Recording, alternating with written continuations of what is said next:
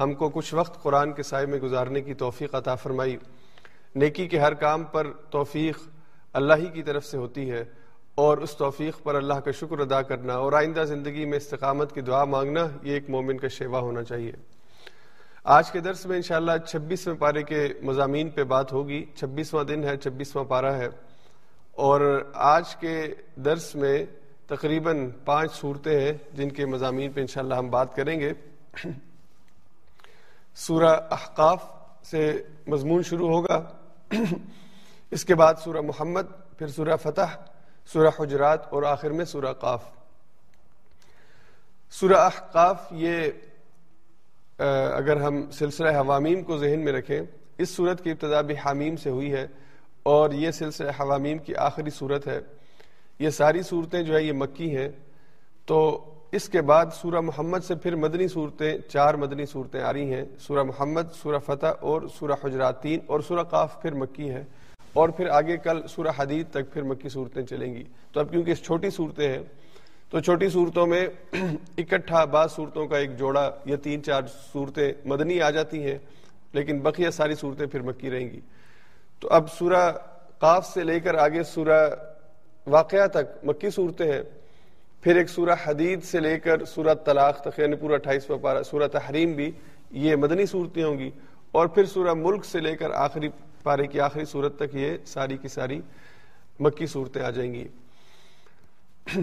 آج کے جو مضامین ہیں، اس میں سورہ احقاف کے مضامین آئیں گے، جس میں رسالت محمد صلی اللہ علیہ وسلم پر والدین کے ساتھ احسان کے حوالے سے اور جنوں کی ایک جماعت کے قبول اسلام کا ذکر ہے۔ اس کے بعد سورہ محمد کے مضامین ہے سورہ محمد جس کا دوسرا نام سورہ قتال بھی ہے۔ قتال کے احکام ہے جنت کا ذکر اللہ نے کیا اور جنت کی نعمتوں کا ذکر کیا اور جنت میں بہنے والی نہروں کا بطور خاص یہاں پہ ذکر کیا۔ پھر اللہ نے قرآن میں تدبر کی دعوت دی ہے انسانوں کو۔ سورہ فتح کے مضامین ہے جس میں تفصیل کے ساتھ صلح حدیبیہ، کیونکہ یہ پوری صورت تقریباً اس کا نوے فیصد حصہ سورہ حدیبیہ کے اوپر ایک تبصرے کے طور پر ہدایات کے طور پر اللہ نے نازل کیا ہے۔ اور پھر غلبہ دین کے حوالے سے ایک آیت ہے جو اس صورت میں بیان ہوئی ہے۔ اس کے بعد سورہ حجرات کے بہت اہم مضامین ہیں، اس پر تفصیلی بات ہوگی اور آخر میں سورہ قاف کے مضمون پہ بات ہوگی انشاءاللہ۔ سورہ احقاف میں اللہ تعالی نے بہت سے مختلف مضامین کو مختصر مگر جامع انداز میں بیان فرمایا۔ پہلے تو جو اس کا نام ہے احقاف، یہ قوم عاد جو تھی ان کا ذکر ہے اس صورت کے اندر۔ تو ان کے جو رہنے کی جگہ تھی، اس کو اللہ نے احقاف کے حوالے سے ذکر کیا۔ وسکر اخاعد از انضر قومہ بالاحقاف عاد کے جو بھائی ہیں یعنی حضرت حود علیہ السلام، ان کی قوم کا ذکر کیجیے کہ وہ احقاف کے اوپر، احقاف کی جگہ پہ ٹھہرے ہوئے تھے۔ احقاف یہ حقف کی جمع ہے اور حقف کہتے ہیں ریت کے بلند ٹیلوں کو۔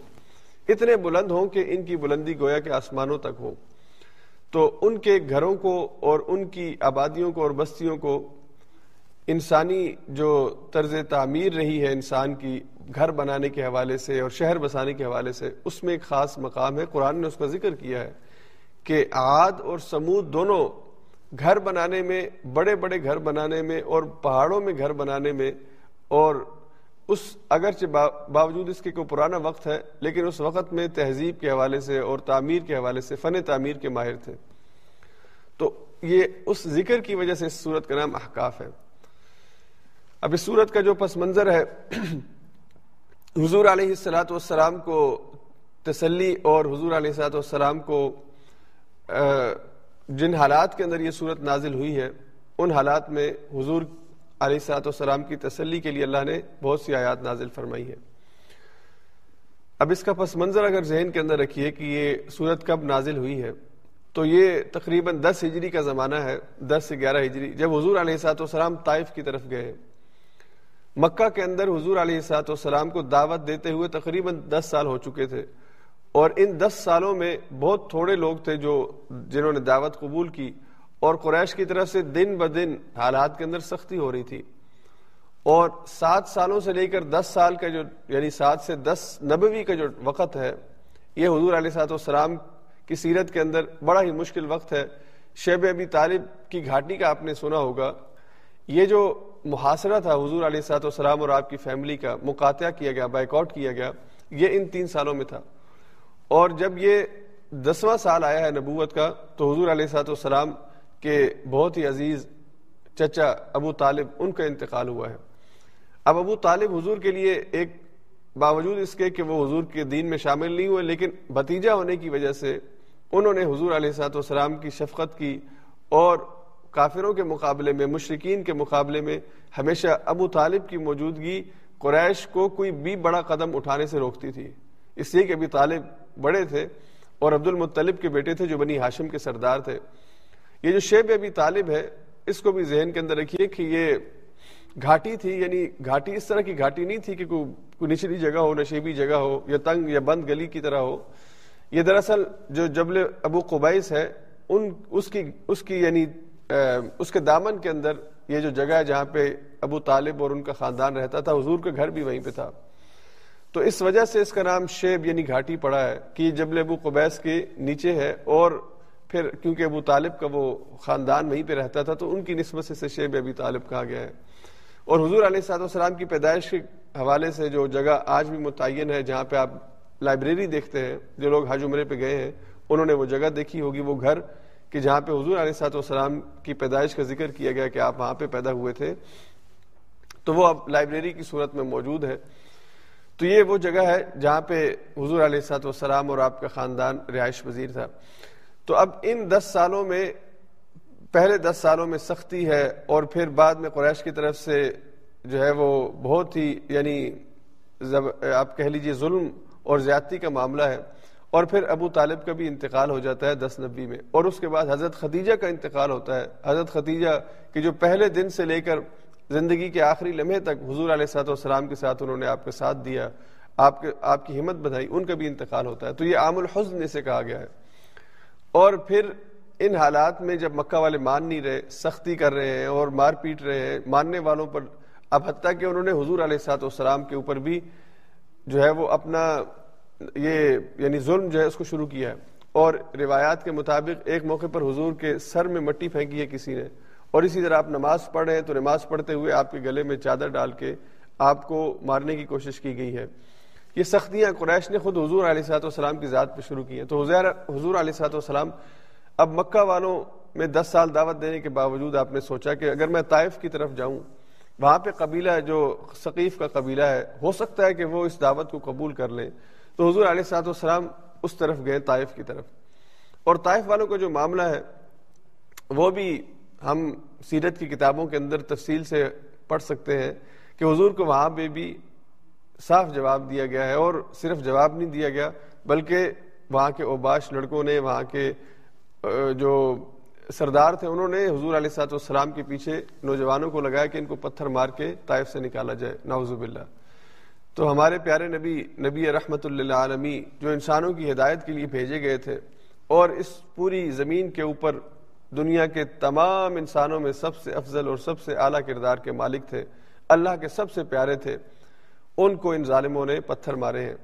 اور حضور علیہ سات وسلام اور آپ کے ساتھ ایک روایت کے مطابق زید بن حارثہ بھی آپ کے ساتھ تھے سفر من تو انہوں نے یہ روایت بیان کی ہے کہ حضور علیہ صاحب والسلام کے پاؤں آپ کے جوتوں کے اندر جو ہے وہ خون بہنے کی وجہ سے دھنس گئے یعنی پاؤں جو ہے اتنا خون بہا ہے کہ وہ پاؤں مبارک جو ہے وہ جوتوں کے اندر دھنس گئے ہیں۔ حضور علیہ صاحب والسلام یہ ساری تکلیف اور ساری اذیت اور اس سارے کرب کو برداشت کرتے ہیں اور باوجود اس کے کہ اس وقت فرشتے آتے ہیں، جبریل امین آتے ہیں اور اجازت چاہتے ہیں کہ اگر آپ کی اجازت ہو، تو اس قبیلہ ثقیف کو، طائف کی بستی کو دو پہاڑوں کے درمیان ملا کے تباہ کر دیا جائے۔ حضور علیہ سات وسلام اس سے منع کرتے ہیں اور کہتے ہیں کہ میں امید کرتا ہوں کہ ان کی آئندہ آنے والی نسلوں میں کچھ لوگ ہوں گے کہ جو ہدایت یافتہ ہوں گے۔ تو یہاں سے جب حضور علیہ صاحب والسلام مکہ کی طرف واپس آتے ہیں تو آپ نخلا کے مقام پہ ٹھہرتے ہیں۔ وہاں پہ یہ آیات، یہ صورت جو ہے، اور خاص طور پہ جو جنوں کا واقعہ اس میں ذکر ہوا ہے، وہ نازل ہوتی ہیں۔ اور اللہ تعالیٰ حضور علیہ صاحب والسلام کو تسلی دیتے ہیں کہ اے پیارے نبی صلی اللہ علیہ وسلم، آپ کی دعوت تو تمام انسانوں کے لیے ہے۔ اور اگر یہ مکہ والے نہیں مانتے، طائف والے نہیں مانتے، تو جن آپ کی دعوت پر اسلام لانے کے لیے تیار ہیں اور اسلام لا رہے ہیں تو جنوں کے قبول اسلام کا ذکر ہے اس صورت کے اندر، اس کا ذکر آگے آئے گا۔ تو اللہ تعالیٰ نے حضور علیہ سات والسلام کی تسلی اور حضور علیہ سات والسلام کی آنکھوں کی ٹھنڈک کے لیے آپ سے کہا کہ اگر انسانوں میں یہ مخالفت ہے تو آپ پریشان نہ ہو آپ کو اللہ تعالیٰ آپ کی دعوت کو پوری دنیا کے اندر پھیلائیں گے، لیکن آپ کی تسلی کے لیے دیکھیے کہ جنوں کی ایک جماعت آپ کے اوپر دعوت، آپ کی دعوت پر اسلام قبول کر رہی ہے، تو آئندہ آنے والے مستقبل میں آپ کی دعوت مکہ، مدینہ اور پورے جزیرت العرب، بلکہ پوری دنیا کے کونے کونے کے اندر پھیلنے جا رہی ہے۔ تو حضور علیہ سات والسلام کو اس حوالے سے تسلی دی گئی ہے۔ اور دوسرا، اس صورت کے اندر حضور علیہ سات والسلام کی رسالت کے اوپر جو اعتراض کرتے تھے مشرقین مکہ، ان کا جواب دیا گیا ہے۔ یہ مشرقین مکہ کا ابتدا ہی سے یہ طریقہ تھا اور آج کے بھی منکرین رسالت کا طریقہ ہے یا منکرین دین کا جو دین کا انکار کرتے ہیں کہ یہ دین کیا ہوتا ہے، خدا کہاں پر ہے؟ وہی کہاں سے آتی ہے؟ تو مشرقین مکہ حضور سے کہا کرتے تھے کہ، اور یہ اعتراضات ہم پہلے پڑھ چکے ہیں کہ آپ کون سی دعوت لے کر آئے ہیں؟ آپ کیسے نبی کیسے بن گئے ہیں؟ آپ ہی رہ گئے تھے اس مدینہ مکے کی بستی میں جن کو اللہ نے چننا تھا نبی کے لیے۔ اور آپ کے ساتھ فرشتہ کیوں نہیں ہے؟ جو آپ کے ساتھ آئے اور لوگوں کو بتائے کہ نہیں مانو گے تو اللہ کا عذاب آ جائے گا۔ آپ خود یہ باتیں کرتے ہیں تو حضور پر یہ اعتراضات، اور پھر اس طرح وہ کہتے تھے کہ آپ مدینہ، مکے کی گلیوں میں چلتے پھرتے ہیں، کھاتے پیتے ہیں، بھلا رسول کو کھانا کھاتا ہے؟ اور کہتے تھے کہ رسول یہ کوئی بازاروں میں جاتا ہے، آپ بازاروں میں جاتے ہیں۔ تو ان کے ہاں جو رسول کے بارے میں ایک تصور تھا، اس کی اصلاح کی ہے۔ اور پھر اللہ نے یہ آیات یہاں پہ فرمائی کہ قل ما کنت بدعم من الرسل وما ادری ما يفعل بي ولا بكم آپ ان سے کہہ دیجیے کہ میں رسولوں میں کوئی نرالا نبی بن کے تو نہیں آیا۔ یعنی جو رسولوں کی سنت حضرت آدم سے شروع ہوئی، حضرت ابراہیم اور حضرت موسا اور عیسیٰ، میں اس سلسلے کا آخری نبی ہوں تو میں کوئی نرالا نبی تو نہیں ہوں۔ جیسے وہ رسول آئے تھے، انسانوں میں سے بنائے گئے تھے، مجھے بھی اللہ نے انسانوں میں سے ہی نبی مبوس کیا ہے۔ اور جس دعوت کو لے کر وہ آئے تھے، میں بھی اسی دعوت کو لے کر آیا ہوں۔ نہ تو ان کے ساتھ فرشتے نازل ہوئے ہیں، نہ تو وہ کوئی خزانوں کے مالک تھے، اور نہ تو وہ بازاروں سے یا محلوں سے دور، پہاڑوں میں کسی جگہ زندگی بسر کرتے تھے۔ انسانوں میں رہتے تھے، انسان تھے۔ اور جو انسانی ضروریات ہوتی ہیں وہ ان کی ضروریات تھی، لیکن ان تمام انسانوں کے جس جس میں جب جس دور میں نبی آیا ہے، وہ اپنے وقت کے انسانوں میں سب سے پاکیزہ اخلاق اور کردار کا مالک ہوا کرتا ہے۔ انسانوں کو یہ سمجھانے کے لیے کہ انسان ان اوصاف سے متصف ہو سکتا ہے۔ انصاف، انسان اگر کوشش کرے اور اپنے نفس کی غلامی کی بجائے اللہ کے پیغام کو اپنے سامنے رکھے، تو وہ پاکیزہ اخلاق اور اخلاق کی بلندی طے کرتے ہوئے ملائکہ ملائے اعلیٰ تک پہنچ سکتا ہے۔ تو یہ پیغام حضور علیہ سات والسلام نے ان آیات میں قریش مکہ کو پڑھ کے سنایا کہ میں کوئی نرالا نبی نہیں ہوں، کوئی نرالا رسول نہیں ہوں، کوئی میں انوکھا رسول نہیں ہوں کہ جس کی دعوت مختلف ہو، جس کے آنے کا انداز مختلف ہو، جس کا چناؤ مختلف ہو۔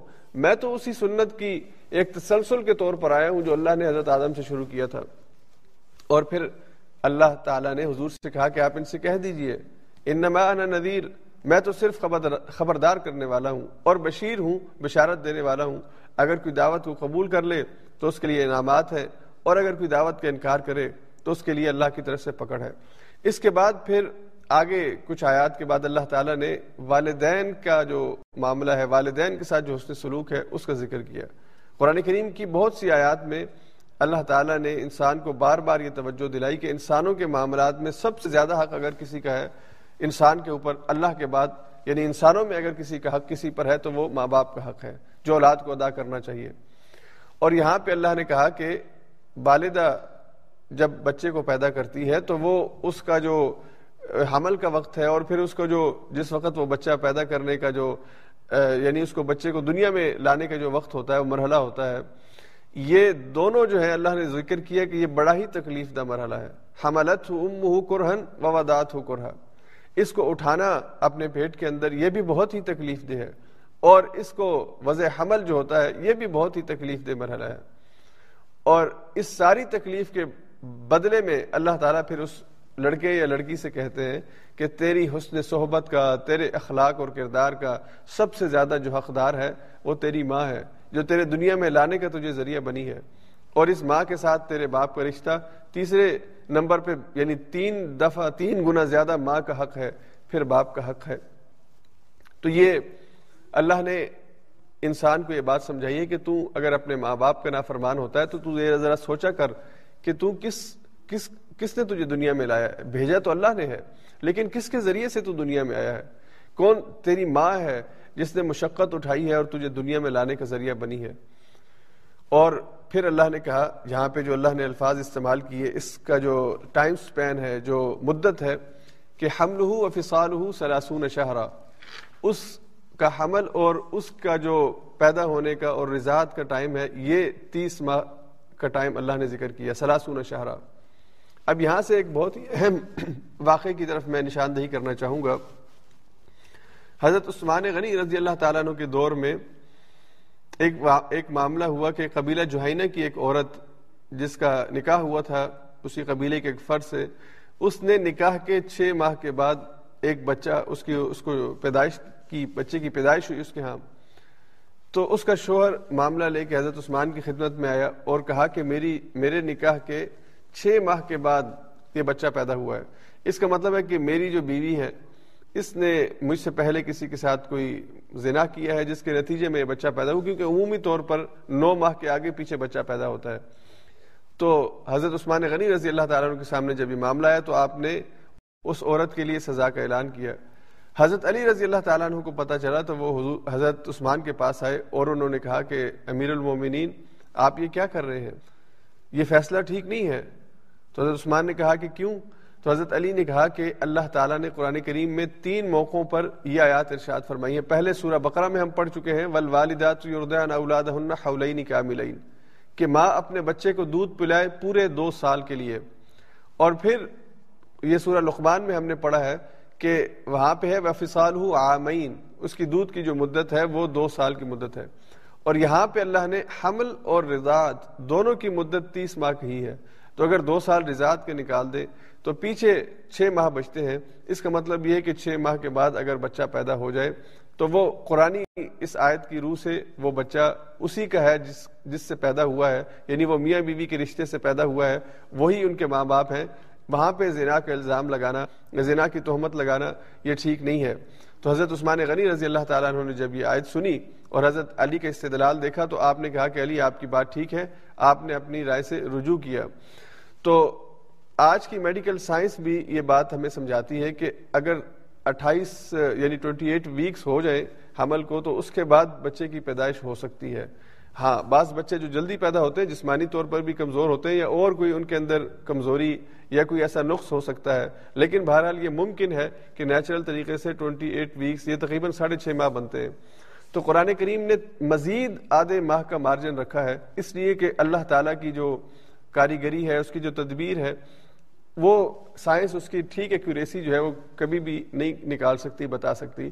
تو اگر سائنس ساڑھے چھ ماہ کہہ رہی ہے، تو اللہ نے مزید آدھا ماہ جو ہے، اس کو عورت کا مارجن زیادہ دیا ہے کہ کہیں پہ کسی سے کوئی غلطی نہ ہو، کسی کو سزا دینے میں۔ تو اس کا مطلب یہ ہے کہ چھ ماہ سے پہلے اگر پیدائش ہوگی، تو پھر وہ ڈیفینیٹلی وہ اس میاں بیوی کے تعلق سے پہلے کوئی زنا کا نتیجہ ہے جو بچہ یا بچی پیدا ہو رہی ہے۔ لیکن چھ ماہ کے بعد پیدا ہو تو اس کا مطلب یہ ہے کہ یہ ٹھیک پیدا ہوا ہے۔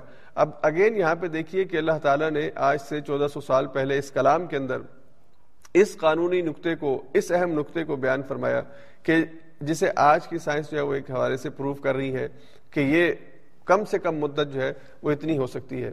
تو اللہ نے یہاں پہ اس کا ذکر کیا اور پھر اس کے بعد اللہ تعالیٰ نے، یہ ایک ضمنی بات تھی، اللہ تعالیٰ نے اس بچے کو جو پیدا ہوتا ہے یا بچی جو پیدا ہوتی ہے اس کا ذکر کیا کہ جو سعادت مند اولاد ہے، اس کا رویہ کیا ہوتا ہے یا کیا ہونا چاہیے؟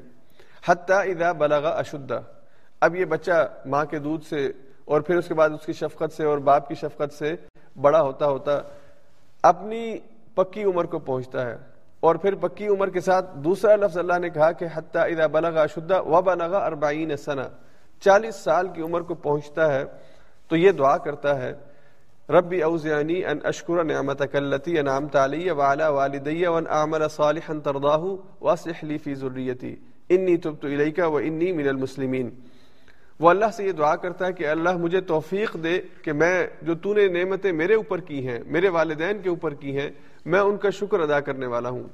یعنی میرے اوپر بھی جو انعامات ہیں، میرے والدین کے اوپر بھی جو انعامات ہیں، اے اللہ مجھے ان کا ان کا شکریہ ادا کرنے کی توفیق عطا فرما۔ اور مجھے ایسے عمل کی توفیق دے جس سے تو راضی ہو جائے، جو تیری رضا اور تیری پسند کی طرف لے کے جانے والا ہو، اور تو مجھے بھی اور میری اولاد کو بھی صالح بنا۔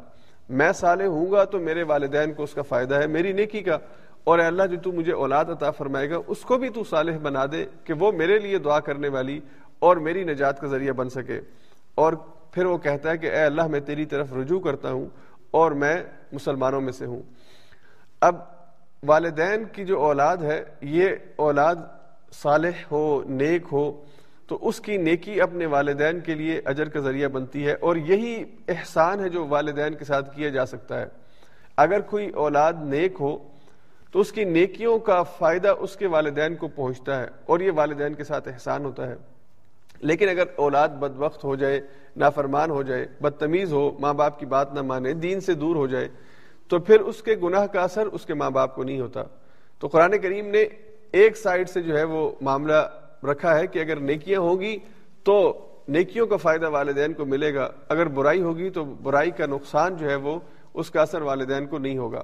اور اس کے بعد اللہ نے دوسرا رویہ بھی ذکر کیا۔ یہ سعادت مند اولاد کی تصویر ہے۔ اس کے بعد پھر اللہ نے دوسری جو ایک قسم ہے اولاد بعض لوگوں کی کہ جو ماں باپ کی نافرمان ہو جاتی ہے، اس کا بھی ذکر کیا۔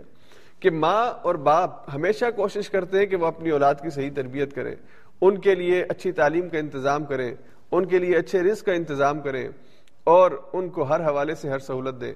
لیکن اس ساری محنت کے نتیجے میں بعض دفعہ ایسا ہوتا ہے کہ اولاد نافرمان ہوتی ہے نا قدری کرتی ہے، ماں باپ کی قدر نہیں کرتی اور وہ ماں جس نے اسے بڑی مشقت سے اور بڑی مشکلوں میں اسے دنیا میں لانے کا ذریعہ بنتی ہے، اس کو ہی وہ باتیں کرنا شروع ہو جاتا ہے، اس کو ہی وہ گالیاں دینا شروع ہو جاتا ہے، اس کو ہی وہ گھر سے نکال دیتا ہے۔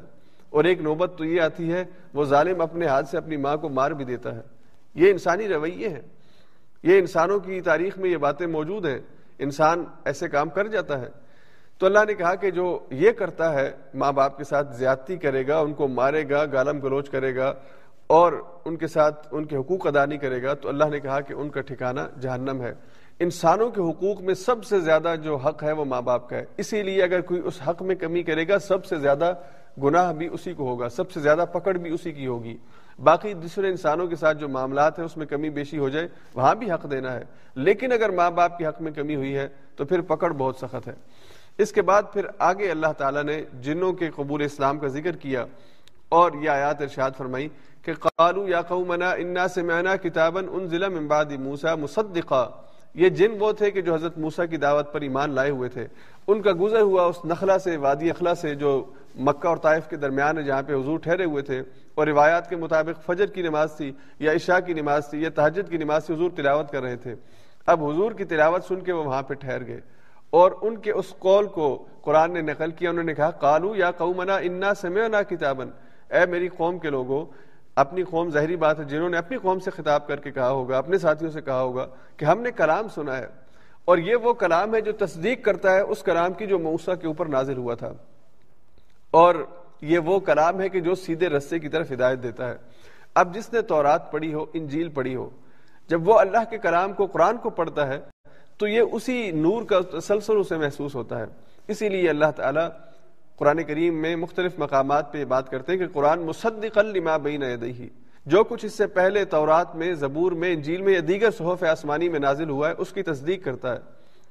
اور حضور علیہ السلاۃ والسلام کے اوپر اللہ نے قرآن کو نازل کیا، اس قرآن کو سننا، انسانوں نے بھی سنا، جنہوں نے بھی سنا، تو جس نے پہلے سے جس کے پاس تورات کا علم تھا، انسانوں میں سے عبداللہ ابن سلام ہو یا وہاب ابن منبع ہو یا دیگر صحابہ ہوں کہ جو اہل کتاب کے علماء تھے ان کو فوراً سنتے ہی سمجھ آ گیا کہ یہ اللہ کا کلام ہے۔ جس طرح حضور علیہ السلاۃ والسلام پر جب پہلی وہی آئی، تو آپ کی زوجہ حضرت خدیجہ آپ کو اپنے انکل ورقہ بن نوفل کے پاس لے کر گئی جو عیسائی عالم تھے۔ تو جب ورقہ بن نوفل نے آیات سنی، تو سن کے کہا کہ یہ وہی ناموس ہے جو عیسیٰ کے اوپر نازل ہوا تھا۔ اور پھر کیونکہ حضور علیہ صاحب السلام کے بارے میں پیشن گوئی بائبل میں موجود تھی، تو انہوں نے کہا کہ ایک وقت آئے گا، تیری قوم تجھے تیرے شہر سے نکال دے گی۔ اب حضور علیہ صاحب السلام کے لیے اس وقت وہی کی ابتدا کے اندر یہ بات بہت بڑی تھی اور ناقابل فہم تھی کہ میری قوم جس میں میں پیدا ہوا، جو میرا محلہ اور میرا علاقہ ہے، وہاں سے مجھے میری قوم نکال دے گی۔ لیکن پھر تقریباً تیرہ سالوں کے بعد حضور علیہ صاحب السلام کو ہجرت کرنا پڑی اور حضور وہاں سے نکلتے ہوئے مکے کو دیکھتے ہیں اور آپ کی آنکھوں میں آنسو ہوتے ہیں اور آپ مکے کو خطاب کر کے کہتے ہیں کہ اے میرے شہر مکہ تو مجھے بڑا ہی عزیز ہے۔ اس لیے کہ تیرے درمیان اللہ کا گھر موجود ہے، بیت اللہ موجود ہے۔ تو مجھے بڑا ہی عزیز ہے۔ اور اگر تیرے رہنے والوں نے مجھے نہ نکالا ہوتا تو میں کبھی بھی تجھے چھوڑ کے نہ جاتا۔ یہ وہ ایک روحانی تعلق ہے، ایک قلبی تعلق ہے جو ہر اہل ایمان کا اللہ کے گھر کے ساتھ ہے۔ جو بھی وہاں پہ رہتے ہیں، ان کا دل نہیں کرتا کہ وہ وہاں سے جائیں۔ اور جو وہاں پہ جا کے کچھ دن ٹھہر کے رہ لے یعنی عمرے کی وجہ سے یا حج کی وجہ سے ان کا بھی دل نہیں کرتا کہ وہ وہاں سے واپس آئیں۔ اللہ کے گھر کے ساتھ یہ محبت، ہر اہل ایمان کے دل کے اندر ایک قدرتی محبت ہے جو اللہ نے رکھی ہے۔ تو حضور علیہ سات والسلام کے اوپر جو کلام نازل ہوا، اس کلام کو چاہے انسانوں نے سنا یا جنہوں نے، جن کے پاس پہلی کتابوں کا علم تھا، تو وہ فوراً اس کے اوپر اسلام لے کر آئے۔ اور جو نہیں لاتے، وہ مانتے تو ہیں کہ یہ کلام اللہ ہی کی قسم لگتی ہے۔ اسی میں وہی نور اور روشنی ہے جو ان کی کتابوں میں ہے۔ لیکن اپنی اپنے سٹیٹس کی وجہ سے، اپنی معاشرتی مجبوریوں کی وجہ سے، اپنے خاندان اور قبیلے کی وجہ سے یا شرم اور جھجک کی وجہ سے اسلام نہیں لاتے۔ مان جاتے ہیں کہ یہ کتاب اللہ کی کتاب ہے۔ تو اللہ تعالیٰ نے یہاں پہ جنوں کے قبول اسلام کا ذکر کیا ہے۔ اور پھر روایات میں یہ بات موجود ہے، بکثرت روایات ہیں حدیث کی، کہ حضور علیہ سات وسلام جنوں کو قرآن سنانے کے لیے بعض خاص مواقعوں پر ذکر ہے کہ آپ مثال کے طور پہ ہیرا کے ہیرا میں جاتے تھے، غار ہیرا میں۔ وہاں پہ آپ قرآن کی تلاوت کرتے اور جن جو ہے آپ کی تلاوت سنا کرتے تھے۔ ایک رات حضور علیہ صاحب والسلام مکی زندگی کے اندر آپ صحابہ آپ کے پاس آئے، آپ نظر نہیں آئے تو تلاش کرتے رہے، نہیں ملے۔ تو دیکھا کہ آپ غار ہیرا کی طرف سے نیچے مکہ کی طرف واپس آ رہے ہیں۔ غار ہیرا تھوڑا بلندی پر ہے، پہاڑ ہے۔ تو انہوں نے پوچھا کہ حضور آپ کہاں گئے تھے؟ تو انہوں نے کہا، حضور نے بتایا کہ میں جنوں کی ایک جماعت آئی تھی، اسے کلام سنانے کے لیے گیا تھا۔ اللہ کا کلام سنانے کے لیے گیا تھا۔ اور پھر ایک موقع پہ عبداللہ ابن مسعود کہتے ہیں رضی اللہ تعالیٰ عنہ کہ میں حضور کے ساتھ تھا تو حضور نے کہا کہ میں تمہیں، تم جن دیکھنا چاہتے ہو تو آؤ میں جنوں کو تلاوت سنانے کے لیے جا رہا ہوں۔ تو میں ساتھ گیا تو حضور نے ایک مقام پہ ایک لائن لگائی اور کہا یہیں پہ کھڑے رہو، اس سے آگے نہ آنا۔ اور پھر حضور خود آگے تشریف لے گئے۔ تو میں نے دیکھا کہ میرے اور حضور علیہ صاحب السلام کے درمیان کچھ سائے نما کچھ ایسے جیسے کوئی انسانوں کا سایہ سا ہوتا ہے، ویسے مجھے محسوس ہوا کہ بہت سے لوگ ہیں جو حضور کا کلام سن رہے ہیں۔ تو حضور علیہ سات والسلام کی اس دعوت کے اوپر جن جو اسلام جنہوں نے قبول کیا، آج ان کی نسل چلتے چلتے آج بھی جنوں کے درمیان اہل ایمان موجود ہیں، جس طرح جنوں کے درمیان اہل کفر ہے یعنی کفر والے ہیں، ویسے ہی ایمان والے بھی ہیں۔ اس کے بعد آگے سورہ محمد کے مضامین ہیں۔ یہاں سے پھر مدنی صورتیں شروع ہوتی ہیں۔ سورہ محمد سورہ فتح اور سورہ حجرات، یہ تینوں مدنی صورتیں، پھر مکی صورتیں شروع ہوں گی۔ تو ان صورتوں کے اندر مدنی زندگی کے حوالے سے احکام جو ہیں وہ بیان ہوئے ہیں۔ اللہ تعالیٰ نے قتال کے احکام بیان کیے اور جنت کی نہروں کا ذکر کیا ہے۔ اور تیسری اہم بات جو اس میں ہم ذکر کریں گے کہ قرآن کی آیات پر تدبر اور تذکر کیوں ضروری ہے۔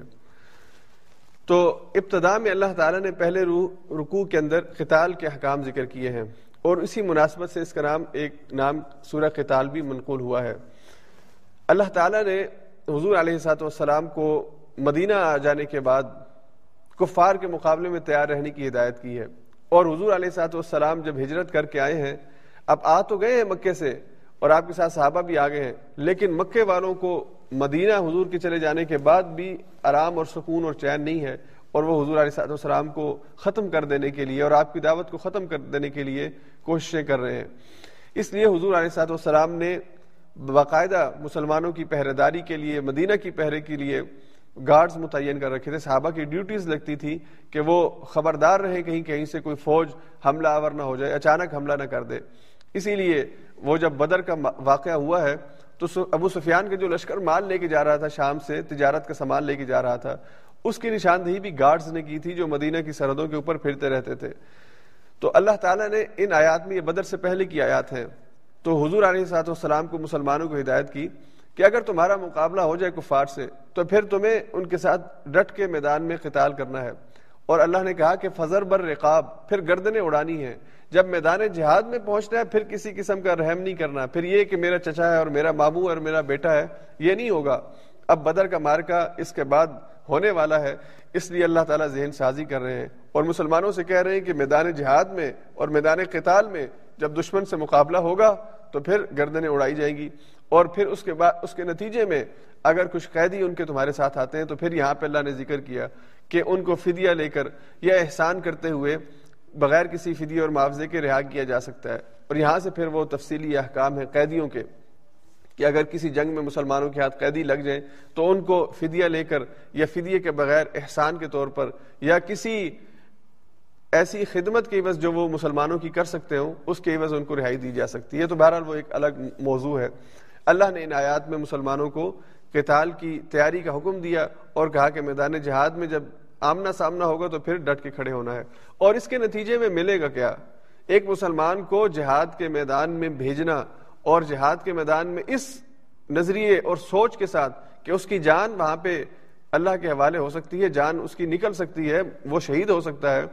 تو یہ کوئی آسان بات نہیں ہے کہ ایک آدمی اپنی زندگی جو سب سے قیمتی چیز ہے اس کے لیے، جس کو بچانے کے لیے وہ ساری تگ و دو کرتا ہے، وہ خود ہتھیلی پہ رکھ کے میدان جہاد میں پہنچ جائے اور اللہ کے رستے میں قربان کر دے، تو یہ جذبہ پیدا کرنے کے لیے اور یہ شوق پیدا کرنے کے لیے اور یہ استقامت پیدا کرنے کے لیے اسی کسی بڑے انعام اور کسی بڑے، بہت ہی بڑے نتیجے کا اس کو یقین ہو تبھی انسان یہ کام کرتا ہے کہ میں یہ جان کیوں قربان کروں؟ تو اللہ نے کہا، ان اللہ يدخل الذين امنوا وعملوا الصالحات جنات تجري من تحتها الانهار جو اس قتال کے میدان میں یا ویسے ایمان اور عمل صالح کی زندگی اختیار کرتے ہیں، پھر اللہ تعالیٰ ان کو ایسے باغات میں داخل کرے گا جن کے نیچے نہریں بہتی ہوں گی۔ اور وہ نہریں کیسی ہوں گی؟ ما ان غیر آسن۔ وہ ایسے پانی کی نہریں ہوں گی کہ جس کو جس کے اندر بدبو نہ ہو، جس کا رنگ گدلا نہ ہو اور جس کا ذائقہ تبدیل نہ ہو۔ دنیا کے اندر یہ جو نہریں ہیں، چاہے کتنی صاف شفاف نہر ہو یا دریا کا پانی ہو، اس صاف شفاف کے اندر بہرحال ملاوٹ ہے۔ کہیں پہ کوئی جڑی بوٹیاں ہیں، کہیں پہ کوئی ریتلی زمین ہے تو اس کے ریت کا اپنا ایک اثر ہے پانی کے اندر۔ اور کہیں پہ انسانوں نے جانور پھینکے ہیں تو ان جانوروں کی جو بدبو اور سڑاند ہے وہ پانی کے اندر موجود ہے۔ تو پانی اپنی اصل شفافیت کے ساتھ بہرحال دنیا کی نہروں کے اندر موجود نہیں ہے، چاہے جتنی ہی صاف نہر ہو۔ اللہ نے کہا، جنت کی جو نہر ہے یہ مائن غیر آسن ہے۔ یعنی اس میں کسی بھی قسم کی ملاوٹ نہیں ہے۔ نہ تو اس میں کوئی پتا ٹوٹ کے گرتا ہے، نہ تو اس میں کوئی جانور مر کے گرتا ہے، نہ تو اس کے اندر کوئی اپنی غلازت پھینکتا ہے، نہ تو اس کے اندر کوئی آلودگی شامل ہوتی ہے۔ یہ بالکل پاکیزہ نہر ہے، صاف اور شفاف پانی کی۔ اور پھر اللہ نے کہا کہ صرف پانی کی نہریں نہیں ہیں، دنیا کے اندر تو تم صرف پانی کی نہریں دیکھتے ہو۔ دنیا میں کوئی بڑے سے بڑا بھی آدمی ہو تو پانی کی کوئی صاف شفاف نہر ہی نکال دے گا اور اسے بڑی اپنی خوش نصیبی سمجھے گا۔ اور دنیا میں جہاں کہیں آپ کو نہر نظر آتی ہے، وہ منظر بڑا حسین منظر ہوتا ہے، بڑا اٹریکٹ بڑی اٹریکشن ہوتی ہے اس منظر کے اندر۔ اور انسان کو دیکھتا رہتا ہے، دیکھ کے اس کے ذہن کو اور اس کی جمالیاتی ذوق کو بڑی تسکین ملتی ہے۔ تو اللہ نے کہا کہ پانی کی نہریں بھی ہوں گی، جو کسی بھی ملاوٹ سے پاک ہوں گی۔ لیکن اللہ نے کہا کہ وہاں پہ انہار من لبن لم یتغیر تامو وہاں پہ دودھ کی نہریں بھی ہوں گی اور وہ ایسی، ایسا دودھ ہوگا جس کا ذائقہ تبدیل نہیں ہوتا۔ اب دنیا میں جو دودھ ہمیں ملتا ہے، یہ دودھ باوجود اس کے کہ اس کو پروسیسز کے ذریعے اس کے اسمیل کو بھی ختم کیا جاتا ہے، دیگر چیزوں کو بھی کہیں پہ فیٹ نکالا جاتا ہے، کہیں پہ اس کے اندر دیگر جو کسی کو اگر کوئی الرجی ہے تو اس ایلیمنٹ کو ختم کرنے کے لیے اس کو ایک پروسیس کے ذریعے تیار کیا جاتا ہے۔ اللہ نے کہا کہ اللہ کے ہاں جو دودھ کی نہریں جنت میں اہل ایمان کے لیے تیار کی گئی ہیں، اس کا ذائقہ تبدیل نہیں ہوگا۔ یعنی وہ کسی جانور کے تھن سے نکلا ہوا دودھ نہیں ہوگا کہ وہاں سے نکال کے نہر بھری جائے گی، بلکہ اس زمین سے وہ دودھ پیدا ہوگا یا اس جگہ سے جہاں پہ وہ نہر ہوگی وہ پیدا ہوگا۔ اس لیے اس کے ذائقے میں تم کسی قسم کی تمہیں جانور کی کسی یا کسی اور چیز کی سمیل یا کوئی اور تمہیں اس سے الرجی یا کوئی چیز جو ہے وہ نہیں ہوگی، یہ پاکیزہ دودھ کی نہریں ہوں گی۔ اور اللہ نے کہا وانہار من خمر لذت للشاربین ایسے شراب کی نہریں ہوں گی کہ جو پینے والوں کو سرور دے گا اور مزہ دے گا۔ دنیا کی شراب کتنی ہی اچھی کیوں نہ ہو، بہرحال پینے کے لیے اس کو اس کو جس پروسیس کے ذریعے تیار کیا جاتا ہے یعنی پھل ہے، اس پھل کو گلا سڑا کے اس کے اندر سے اس کا رس جو ہے وہ نکالا جاتا ہے، اسی لیے اس میں ایک کرواہٹ کا پہلو جو ہوتا ہے، موجود ہوتا ہے۔ تو اللہ نے کہا کہ جو اللہ نے تمہارے لیے شراب کی نہریں تیار کی ہیں، ان کو تیار کرنے کے لیے پھلوں کو ساڑ کر اور ان کو گلا کر پھر یہ پروسیس نہیں کرنا پڑے گا۔ اللہ کے ہاں وہ نہر شراب کی جاری ہوگی اور اللہ کے کلمہ کن سے جاری ہوگی اور ایسی لذیذ ہوگی جو پینے والوں کو سرور دے گی۔ وہ انہارم من اصلم مصفہ اور شہد کی نہریں ہوں گی۔ یعنی دنیا کے اندر انسان کھانے پینے کے حوالے سے اگر بہت شوقین ہو، تو کیا مزے کی چیزیں ہیں، کیا کھانے کی چیزیں ہیں؟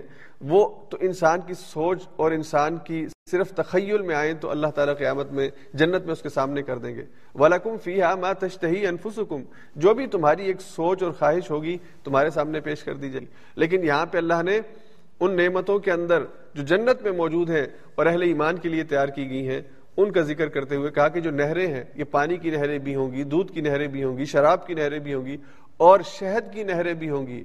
اور یہ ایسا شہد ہوگا مصفہ، جو مصفہ ہوگا، پاک اور صاف ہوگا۔ اور اس شہد کو تیاری، تیار کرنے میں دنیا میں پروسیس ہوتا ہے کہ شہد کی مکھی ایک جگہ پہ اپنا گھر بناتی ہے اور پھر وہاں سے مختلف جگہوں پہ جا کے، مختلف پھلوں پہ بیٹھ کر وہاں سے رس لیتی ہے۔ وہ رس لا کے اس رس کی جو سٹوریج ہے وہ اپنے چھتے میں کرتی ہے اور اس چھتے سے تم شہد حاصل کرتے ہو اور پھر اس کے اندر بھی بہرحال بعض بعض دفعہ ایسا ہوتا ہے کہ کہیں سے کوئی اگر پھول ترش ہے یا ذائقہ اس کا ترش ہے تو شہد ترش ہو جاتا ہے، تھوڑا کڑوا ہو جاتا ہے، اس کا رنگ چینج ہو جاتا ہے، لیکن جنت کے شہد کا رنگ بھی، اس کا ذائقہ بھی اور اس کی کوالٹی بھی، اس کے کیا کہنے؟ تو اللہ نے کہا کہ یہ ساری چیزیں والا ہوں فی ہا من کل ثمرات و مغفرت من ربہم ہر قسم کے پھل ہوں گے جنت میں اہل ایمان کے لیے اور اللہ کی مغفرت ہوگی۔ اللہ کی مغفرت ان ساری نعمتوں کے اوپر سب سے قیمتی اور سب سے اہم چیز ہے۔ جسے اللہ کی مغفرت اور بخشش مل جائے، اس کے لیے باقی ساری چیزیں آسان ہو جاتی ہیں۔ تو پھر اللہ نے آگے ان نعمتوں کا ذکر کرنے کے بعد دوبارہ انسانوں سے خطاب کرتے ہوئے کہا کہ یہ اللہ کا کلام ہے، اللہ کا انعام ہے جو تمہارا انتظار کر رہا ہے، جنتیں تمہارا انتظار کر رہی ہیں۔ اور تم کیسے ہو؟ کہ اللہ کے اس کلام کو پڑھ کر اس جنت کے حصول کا شوق ہی تمہارے اندر پیدا نہیں ہوتا۔ جہنم، جس کا ذکر اللہ نے اس صورت میں بھی، اگلی صورتوں میں بھی کیا، اس سے بچنے کا، اس سے اس سے پناہ مانگنے کا کوئی رویہ تمہارے اندر پیدا ہی نہیں ہوتا۔ تو اللہ نے کہا، افلا يتدبرون القرآن ام على قلوب اقفالها تم قرآن کیوں نہیں پڑھتے؟ یا تمہارے دلوں کے اوپر تالے پڑے ہوئے ہیں؟ بھائی قرآن پڑھو گے تو دل کے تالے جو ہیں یہ کھل جائیں گے۔ یہ جو دل پہ تالے لگنے کا مفہوم ہے یہ اس وقت ہوتا ہے جب آپ قرآن نہیں پڑھتے، جب ہم قرآن نہیں پڑھتے۔ قرآن سے دوری دل کے تالے کی علامت ہے۔ دل پہ تالے لگا کے اس کو بند کر کے رکھا ہوا ہے کہ اللہ کی آیات پہ غور و فکر نہیں کرنا۔ تو اللہ کہتے ہیں افر آیا تدبرون القرآن؟ تم قرآن میں غور کیوں نہیں کرتے؟ اما اللہ قلوب اقفال ہوا کہ تم نے اپنے دلوں کے اوپر قفل لگا لیے، تالے لگا لیے ہیں۔ تو اللہ کی طرف سے دعوت فکر ہے کہ یہ قرآن تدبر کے لیے، تذکر کے لیے، غور و فکر کے لیے اور نصیحت اور یاد دہانی کے لیے اور پچھلے لوگوں کی جو زندگی اور ان کے جو واقعات ہیں، ان سے رہنمائی کے لیے اللہ نے بھیجا ہے۔ اس کو پڑھو، اس کے ذریعے سے رہنمائی حاصل کرو۔ اگر یہ نہیں کرو گے تو گویا کہ ایسے لوگوں کی مانند ہو جو دل پہ تالے لگا کے خواب غفلت میں اور غفلت کی نیند میں پڑے ہوئے ہیں۔ اور اللہ نے کہا اس صورت کے آخر میں، وَإِن يَتَوَلَّوْا يَسْتَبْدِلْ قَوْمًا غَيْرَكُمْ ثُمَّ لَا يَكُونُوا أَمْثَالَكُمْ۔ اگر تم باز نہیں آؤ گے، اپنی اس روش سے، اپنے اس اس غفلت سے تو اللہ تعالیٰ تمہارے مقابلے میں ایسے لوگوں کو کھڑا کرے گا جو تمہارے جیسے نہیں ہوں گے۔ اللہ مہلت عمل دیتے ہیں۔ پھر اگر وہ قوم اللہ کی پکار پہ لبیک کہہ دے، اللہ اس کو سرخروئی دے دیتے ہیں۔ لیکن اگر وہ خواب غفلت میں سوئی رہے، تو پھر اللہ کہتے ہیں کہ اللہ تعالیٰ اس قوم کو ایک دوسری قوم سے تبدیل کر دیتے ہیں۔ اس کی جگہ دوسرے لوگ آتے ہیں جو پھر اللہ کا دین لے کے کھڑے ہوتے ہیں اور اسے دنیا میں پھیلانے کا عزم لے کر پوری دنیا میں پھیلتے ہیں، دنیا کے چپے چپے پر اللہ کا پیغام پھیلاتے ہیں۔ تو اللہ نے تمہیں یہ موقع دیا ہے، قرآن کو سیکھو، قرآن کو سمجھو اور اس کی دعوت کو پوری دنیا میں پھیلاؤ۔ اور اگر تم یہ کام نہیں کرو گے تو پھر اللہ تمہارا محتاج نہیں ہے۔ اللہ تمہاری جگہ دوسرے لوگوں کو لائے گا جو یہ فریضہ سر انجام دیں گے اور اللہ کی جنتوں اور اللہ کی رحمتوں کے حقدار بن سکیں گے۔ اس کے بعد پھر سورہ فتح آتی ہے، جس میں اللہ تعالیٰ نے سورہ حدیبیہ کا ذکر کیا۔ آغاز اس صورت کا ہوتا ہے، انا فتح نہ فتح مبینہ ہم نے آپ کو فتح عطا فرمائی، بہت ہی واضح فتح۔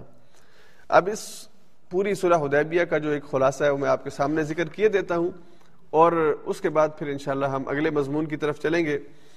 حضور علیہ سات والسلام جب مدینہ ہجرت کر کے آئے ہیں، تو ہجرت کے بعد چھٹے سال حضور علیہ سات والسلام کو خواب آیا، جس میں آپ نے دیکھا کہ میں بیت اللہ کا طواف کر رہا ہوں اور آپ کے ساتھ صحابہ بھی ہیں۔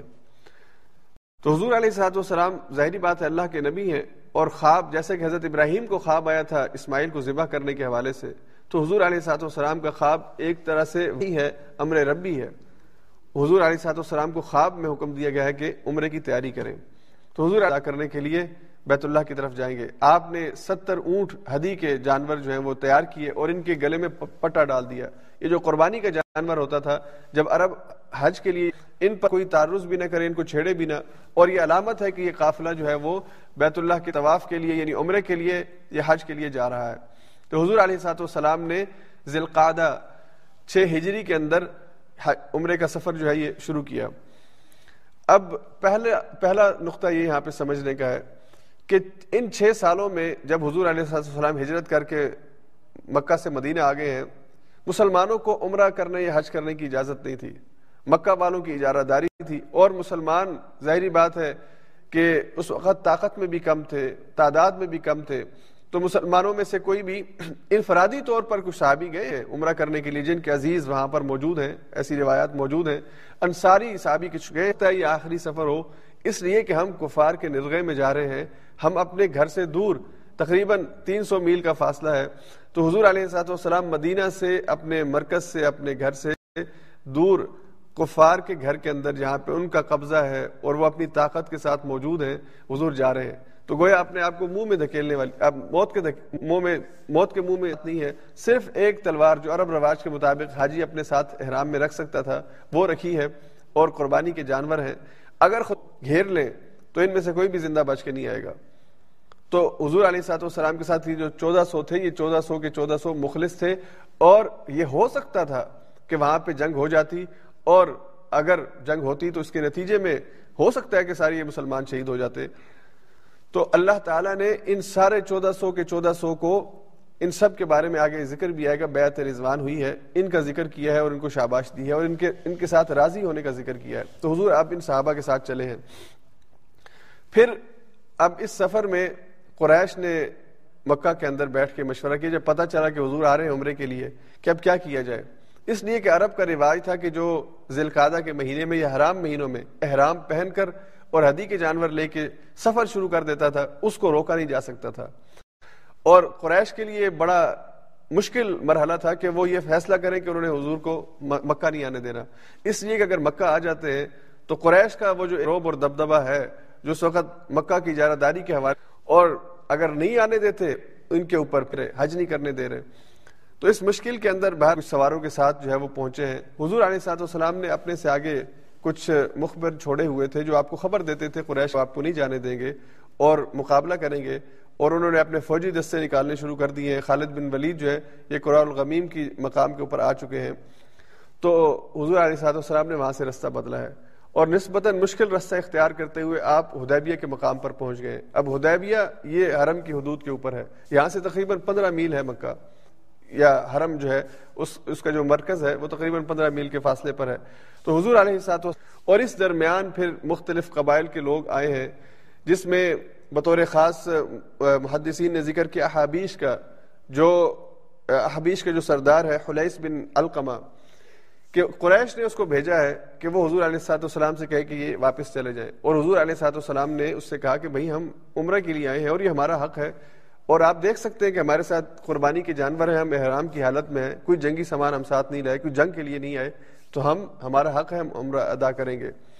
تو اس نے جب حضور علیہ سات والسلام اور آپ کے صحابہ کی یہ بات سنی اور دیکھا، تو اس نے جا کے مشرقین سے کہا کہ بھائی وہ عمرہ کرنے کے لیے آئے ہیں اور میں تمہارا ساتھ نہیں دے سکتا، انہیں عمرہ کرنے کی اجازت دو، وہ عمرے کی نیت سے ہی آئے اور عمرہ ادا کر کے وہ لوگ واپس چلے جائیں گے۔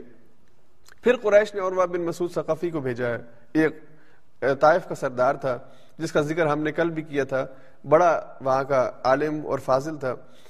وہ آیا ہے اور اس نے حضور سے یہی کہا ہے کہ آپ جو ہے یہ خون خرابہ ہو جائے گا، خون ریزی ہوگی، آپ واپس چلے جائیں۔ حضور علیہ صاحب السلام نے اس سے بھی یہی بات کی ہے کہ یہ ہمارا حق ہے، دیکھ سکتے ہیں حدی کے جانور ہمارے ساتھ ہیں۔ تو اس لیے آپ قریش سے جا کے کہیں کہ وہ ہمیں عمرہ ادا کرنے دے تو جب مسعود بن ثقفی واپس گیا ہے، اس نے جا کے قریش والوں سے کہا ہے کہ میں کسرا کیسر اور کسرا کے محلات میں اور بڑے بڑے بادشاہوں کے دربار میں بھی گیا ہوں۔ لیکن حضور علیہ سات والسلام کے ساتھیوں کی جو آپ کے ساتھ محبت ہے اور عقیدت ہے، یہ میں نے کسی اور کے دربار میں نہیں دیکھی۔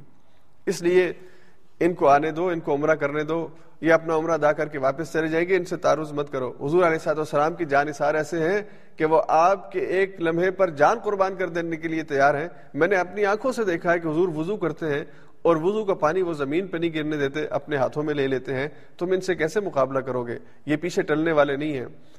تو پھر حضور علیہ سات والسلام نے اس کے بعد خود حضرت عثمان کو اپنا نمائندہ اور ایلچی بنا کے مذاکرات کے لیے مکہ والوں کے پاس بھیجا ہے۔ کہ بات چیت ہو اور کوئی فام و تفہیم کے ذریعے سے یہ مسئلہ حل ہو، مکے والوں نے حضرت عثمان کو بھی روک لیا ہے اور یہ خبر پھیل گئی ہے کہ حضرت عثمان کو شہید کر دیا گیا ہے۔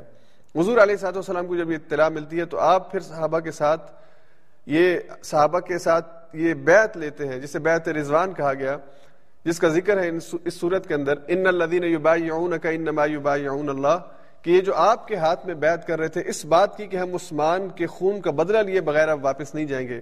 ہم یا تو شہید کر دیے جائیں یا پھر ہم عثمان کے خون کا بدلہ لیں گے اور پھر واپس جائیں گے۔ تو یہ جو بیعت ہے، بیعت رضوان۔ اللہ نے اس کا ذکر کیا ہے ان آیات کے اندر۔ اور اللہ نے کہا کہ لقد رضی اللہ عن المؤمنین از یبایعونک تحت الشجرہ۔ اللہ ان چودہ سو کے چودہ سو سے راضی ہو گیا کہ جو اس شجرہ درخت کے نیچے آپ کے ہاتھ پر بیعت کر رہے تھے۔ اب اللہ نے سب کی معافی کا اور سب کے ساتھ راضی ہونے کا ذکر کیا ہے۔ تو جب اللہ ان سے راضی ہو گیا ہے تو پھر میں اور آپ کون ہوتے ہیں جو ان میں سے کسی سے ناراض ہو آج کے کچھ ایسے ناخلف قسم کے لوگ ہیں اور ہمارے ہاں بڑی بدقسمتی ہوئی کہ شیعہ سنی کی جو تقسیم ہے، تو ہم ان چودہ سو میں سے بھی بعض کے بارے میں، جن کے بارے میں خود قرآن یہ کہہ رہا ہے کہ اللہ ان سے راضی ہو گیا ہے، ہم یہ کہتے ہیں کہ اس وقت راضی ہو گیا تھا، بعد میں ناراض ہو گیا تو اللہ نے آپ کی طرف وہی بھیجی ہے کہ آپ کو پتا ہے کہ وہ ناراض ہو گئے اللہ خود کہہ رہا ہے قرآن میں کہ راضی ہے، تو پھر ان کو اللہ کو اللہ کی رضا کو ہی قبول کرے اور اپنے مسلک اور اپنے فرقے کی وجہ سے اور اپنی پارٹی کی وجہ سے اور اپنے گروہ کی وجہ سے کیوں آپ فتوے لگاتے ہیں دوسروں پر اور ان پر کہ جن کے بارے میں قرآن کہہ رہا ہے، اللہ ان سے راضی ہو گیا۔ اس لیے اس جرت اور اس اقدام سے پرہیز کرنا چاہیے۔ بہت غلط سوچ اور بہت غلط طریقہ ہے جو ہم اختیار کرتے ہیں کہ ہم ان کے بارے میں جن سے اللہ راضی ہو، باتیں کرنا شروع کر دیتے ہیں۔ کہ وہ منافق ہو گئے تھے، یہ ہو گیا تھا، وہ ہو گیا تھا، دنیا کی محبت آ گئی تھی۔ تو کیا اللہ کو نہیں پتا تھا کہ ان کا کیا معاملہ ہوگا؟ تو اگر اللہ کو، اور ہم جانتے ہیں کہ اللہ کے علم میں ساری بات تھی، تو پھر اللہ خود قرآن میں جب کہہ رہا ہے کہ راضی ہوا، تو اس کا مطلب اللہ غلط کہہ رہا ہے۔ اللہ کو یہ بات نہیں کہنی چاہیے تھی۔ ناؤز باللہ من ذالک۔ اس لیے اللہ ان سب سے راضی ہوا ہے جو بیعت رضوان میں موجود تھے اور جنہوں نے حضور علیہ سات والسلام کے ہاتھ پر بیعت کی تھی کہ ہم عثمان کا خون کا بدلہ لیے بغیر نہیں جائیں گے۔ اور حضرت عثمان رضی اللہ تعالیٰ عنہ کی یہ سعادت ہے اور آپ کی شان ہے کہ حضور علیہ سات والسلام نے ان کی غیر موجودگی میں کہ حضرت عثمان موجود نہیں تھے، ان کے لیے، ان کے خون کے بدلے کے لیے بیعت ہو رہی تھی، تو آپ نے اپنے ایک ہاتھ میں دوسرا ہاتھ دیا اور کہا کہ یہ بیعت عثمان کی طرف سے یعنی آپ کا ایک ہاتھ گویا کہ عثمان کا ہاتھ ہے، تو آپ نے اس بات پہ بیعت لی کہ ہم یہ بدلہ لیے بغیر نہیں جائیں گے۔ ابھی یہ بات چیت جاری تھی اور یہ ماحول بن رہا تھا۔ کہ حضرت عثمان رضی اللہ تعالیٰ عنہ آ گئے واپس اور آپ کے ساتھ سہیل بن عمر بھی آئے۔ یہ مشکین مکہ کی طرف سے نمائندے تھے اس معاہدے کے لیے کہ جو معاہدہ پھر وہاں پہ طے ہوا۔ صلح حدیبیہ وہاں پر ہوئی اور اس کے اندر جو پانچ اہم نکات تھے، اس میں پہلا یہ کہ دس سال کے لیے مسلمانوں اور مشرقین مکہ کے درمیان جنگ بندی ہو جائے گی۔ دس سال تک یہ آپس میں نہیں لڑیں گے، یہ جنگ بندی کا ٹائم ہے۔ اس کے اوپر دونوں کا اتفاق ہوا۔ پھر دوسری اہم شک جو یہاں پہ طے ہوئی وہ یہ تھی کہ اگر مکے سے کوئی بھاگ کر مدینے آ جائے گا تو مدینے والے اس کو واپس مکے والوں کو دے دیں گے اور اگر کوئی مدینے سے مکہ چلا جائے بھاگ کر تو مکے والے اسے واپس کرنے کے پابند نہیں ہوں گے۔ اور تیسری شک یہ طے ہوئی تھی کہ اس مکے اور مدینے کے ارد گرد جو قبائل ہیں، ان میں سے جو بھی جس حلیف، جس کا حلیف بننا چاہے، ساتھی بننا چاہے، وہ بن سکتا ہے۔ جو قریش کے ساتھی بننا چاہے، قریش کے ساتھی بن جائے اور جو مدینہ کی ریاست کے ساتھی یا ان کے حلیف بننا چاہیں تو بن سکتے ہیں۔ اور چوتھی اہم شرط یہ تھی کہ مسلمان اگلے سال عمرہ کرنے کے لیے آئیں گے۔ تین دن کے لیے وہ آئیں یہاں پر عمرہ کریں، اس دوران مکے والے مکے کو چھوڑ کے باہر نکل جائیں گے، خالی کر دیں گے مکہ، مسلمان تین دن عمرہ ادا کر کے پھر واپس چلے جائیں گے۔ تو یہ شرائط جو ہے یہ وہاں پہ طے ہوئی اور حضور علیہ سات والسلام نے اس کے اوپر سائن کیے، دستخط یعنی آپ نے اپنا انگوٹھا لگایا۔ آپ نے اپنی ختم انگوٹھی جو آپ کی مہر تھی وہ لگائی اور اس کے اوپر اتفاق ہو گیا۔ اب حضرت والسلام ابھی اس معاہدے کے جب شکے ڈسکس ہو رہی تھی اور طے پا رہی تھی اور اتفاق ہو گیا تھا، یہ ایگریمنٹ سائن ہونے سے پہلے، اس پر مہر لگنے سے پہلے ایک بڑا عجیب واقعہ ہوا کہ سہیل بن عمر کا اپنا بیٹا ابو جندل جو مسلمان ہو چکا تھا اور مکے کے اندر اس کے باپ ابو یعنی سہیل بن عمر نے ان کو بند کر کے رکھا ہوا تھا، ان کو مارتا پیٹتا تھا اور بیڑیاں ڈالی ہوئی تھی، وہ بھاگتا ہوا حضور کی خدمت میں اور صحابہ کے پاس پہنچ گیا ہے۔ حضور علیہ سات وسلام اور آپ کے صحابہ دیکھتے ہیں کہ ابو جندل کے جسم پر زخم کے نشانات بھی ہیں مار پیٹ بھی ہے، تشدد بھی ہے۔ اور سہیل بن عمر کہتا ہے کہ آپ کا اور میرا اتفاق ابھی اس بات پر ہوا ہے کہ آپ مکہ سے آنے والے کو واپس کر دیں گے، اس لیے اب ابو جندل کو میرے ساتھ واپس بھیجیں۔ اور صحابہ کرام رضی اللہ تعالیٰ اجمعین اپنے ایک ساتھی کو، اپنے ایک بھائی کو، جو ایمان میں ان کا بھائی اس کو دیکھتے ہیں کہ وہ ایمان قبول کر چکا ہے اور ایمان قبول کرنے کی وجہ سے اسے تکلیف دی جا رہی ہے، اذیت دی جا رہی ہے۔ اور حضور علیہ سات والسلام کیونکہ اتفاق کر چکے ہیں اس شک کے اوپر، باوجود اس کے کہ بھی سائن نہیں ہوئے، تو حضور علیہ سات والسلام اس کو واپس کر دیتے اور ابو جندل سے کہتے ہیں کہ تم واپس جاؤ، اللہ تمہارے معاملے میں آسانی کرے گا۔ اب یہ معاملہ ہوتا ہے اور پھر یہ شکیں جن کے اندر کہ حضور علیہ سات والسلام سے کہا گیا کہ اس سال عمرہ نہیں کریں، آپ اگلے سال آ کے عمرہ کریں گے۔ اور مکے سے اگر کوئی آئے گا، اسے آپ واپس کر دیں گے۔ مدینے سے اگر کوئی مکہ چلا جائے، اسے واپس کرنے کی مکے والے پابند نہیں ہوں گے۔ تو بظاہر یوں محسوس ہوتا تھا کہ مسلمان کسی دباؤ میں آ کر یہ شرائط طے کر رہے ہیں۔ اور حضرت عمر جیسے جلیل القدر صحابہ اور دیگر صحابہ، انہوں نے حضور علیہ صاحب السلام سے کہا، پہلے حضرت عمر نے وکر سے کہا کہ یہ ہماری کیا مجبوری ہے؟ کیا ہم اتنے پریشرائز ہو چکے ہیں؟ اتنے گئے گزرے ہیں کہ ہمارے ساتھ یہ اس قسم کی شرائط طے کریں۔ اور حضرت عمر خود کہتے ہیں کہ حضرت عمر کو اب تک اسلام کے حوالے سے کبھی کسی قسم کا شک و شبہ نہیں رہا تھا اسلام قبول کرنے کے بعد۔ لیکن یہاں پر عمر جو تھے وہ بھی پھسل گئے تھے۔ اور انہوں نے خود حضور کے پاس آ کے یہ بات کہی کہ کیا ہم، کیا آپ اللہ کے رسول نہیں ہیں؟ اور کیا یہ قریش والے یہ جھوٹے نہیں ہیں؟ یہ منکرین نہیں ہیں؟ یہ مشرقین نہیں ہیں؟ تو پھر ہم کیوں ان شرائط پر ان کے ساتھ اتفاق کر رہے ہیں؟ لیکن حضور علیہ صاحب والسلام نے کہا کہ عمر، انتظار کرو اور صبر کرو۔ تو پھر حضور علیہ صاحب والسلام وہاں پہ ان صحابہ کی، اس جماعت کے سامنے آپ نے ان شرائط کو پڑھ کے سنایا ہے، اعلان ہو چکا ہے کہ اب صلح ہو گئی ہے اور یہ شکے ہیں۔ تو صحابہ کے دل رنجیدہ ہیں اور بظاہر یوں محسوس ہو رہا ہے کہ مسلمان بڑے دب کر اور بہت ہی پریشر میں یہ ساری شرائط قبول کر رہے ہیں۔ تو حضور علیہ صاحب والسلام نے کہا کہ اب کیونکہ معاہدہ ہو چکا ہے، اس لیے سب اپنے جانور ان کو قربان کر دے اور اپنا حلق منڈوا لے، احرام کھول لے، ہم یہیں سے واپس جائیں گے۔ اور حضور علیہ سات والسلام کی اس ہدایت کے اوپر کوئی صحابی عمل نہیں کر رہا۔ یہ پہلا موقع ہے پوری سیرت کے اندر جہاں پہ ہم دیکھتے ہیں کہ حضور کوئی حکم دے اور وہی صحابہ کہ جو آپ پہ جان قربان کرنے کے لیے آپ کے وضو کے پانی کو نیچے نہیں گرنے دیتے، حضور علیہ سات والسلام کے اس حکم کو سن کر عمل کوئی نہیں کر رہا۔ حضور علیہ سات والسلام پریشانی میں اپنے حجرے میں جاتے ہیں تو وہاں پہ حضرت سلمہ رضی اللہ تعالیٰ نے ام المومنین، وہ حضور سے فرماتی کہ حضور، آپ خود آپ خود پہل کیجیے، آپ اپنے جانور کو قربان کیجیے اور اپنا حلق منڈوا لیجیے، لوگ آپ کی پیروی کریں گے۔ تو حضور علیہ سات والسلام خود پھر باہر نکل کے اپنا جانور قربان کرتے ہیں، اپنا حلق منڈواتے ہیں۔ اس کے بعد پھر یہ کے بعد دیگر صحابہ یہ کام شروع کرتے ہیں۔ اب اس پورے منظر نامے کے اندر ایک بڑی عجیب فضا بن چکی ہے۔ حضور علیہ سات وسلام واپسی کا سفر شروع کرتے ہیں تو رستے میں مدینہ سے قبل یہ آیات نازل ہوتی ہیں۔ ان نا فتح کا فتح مبینہ ہم نے آپ کو فتح عظیم عطا فرمائی ہے۔ یہ ایسی فتح ہے کہ قرآن کریم اس کو فتح مبین کہہ رہا ہے۔ بڑی فتح ہے، بہت واضح فتح ہے۔ اور اس وقت جب یہ قرآن کی آیات نازل ہو رہی ہیں تو سننے والے یہ سمجھ رہے ہیں کہ یہ شکست ہے۔ تو اللہ تعالیٰ نے اس فتح کو اس وقت فتح مبین کہا، اور اس کے اثرات دو سال کے اندر اندر ان کے سامنے آ گئے۔ پانچ اہم باتیں اس حوالے سے ہمیں ذہن میں رکھنی چاہیے کہ یہ فتح مبین کیسے تھی اور اتنی بڑی مسلمانوں کی کامیابی کیسی تھی۔ پہلی تو یہ کہ مکے والوں نے مدینہ والوں کو باقاعدہ ایک ریاست کے طور پر قبول کر لیا۔ اس سے پہلے وہ انہیں بھگوڑا سمجھتے تھے اور انہیں ایک بکھری ہوئی طاقت سمجھتے تھے یا چند غلام تھے جو حضور کے ساتھ چلے گئے تھے، یہ سمجھتے تھے۔ لیکن اب باقاعدہ اس معاہدے کے اندر کیونکہ مدینہ والے ایک فریق تھے اور مکے والے ایک فریق تھے، تو جس طرح مکہ والے ایک ریاست اور ایک حکومت کے نمائندے تھے، تو مدینہ والوں کی ایک ریاست یہ قبول کر لی گئی۔ مدینہ کو ایک ریاست کے طور پر اور ایک سوسائٹی کے طور پر قبول کیا گیا۔ اس کے بعد دوسری اہم چیز جو ان ان آیات کے اندر ہوئی، وہ یہ دوسری جو اہم چیز تھی کہ اسلام کو ایک دین کے طور پر قبول کیا گیا۔ حضور علیہ السلاط والسلام کو اور آپ کے صحابہ کو، اس سے پہلے یہ بے دین کہتے تھے، وہ کہ جن کا کوئی دین نہیں ہے۔ تو حضور علیہ السلاط والسلام کو اس معاہدے کے اندر آپ کے دینی حیثیت کو قبول کیا گیا اور کہا گیا کہ آپ اگلے سال آ کر عمرہ ادا کر سکتے ہیں۔ تو یہ حضور علیہ سات والسلام کی ایک دینی حیثیت جو ہے، اسے قبول کیا گیا۔ تیسرا، کہ اس کے نتیجے میں دس سال کی جنگ بندی کا معاہدہ ہوا۔ ایک امن اور ایک ایک امن کا معاہدہ تھا، دس سال تک جنگ نہیں ہوگی۔ اس لیے حضور علیہ سات والسلام نے اس معاہدے کے بعد جس تیزی کے ساتھ اسلام کی تبلیغ اور اشاعت کا کام ہوا ہے، کہ اب قریش کی طرف سے حملے کا خطرہ ختم ہوا ہے، تو ان تقریباً دو سالوں میں آپ دیکھ لیجیے کہ جب حضور علیہ سات والسلام ابیا کے موقع پر عمرے کے لیے جا رہے ہیں تو چودہ سو صحابہ ہیں۔ اور دو سال کے بعد جب فتح مکہ کے لیے جا رہے ہیں تو آپ کے ساتھ دس ہزار کا لشکر ہے۔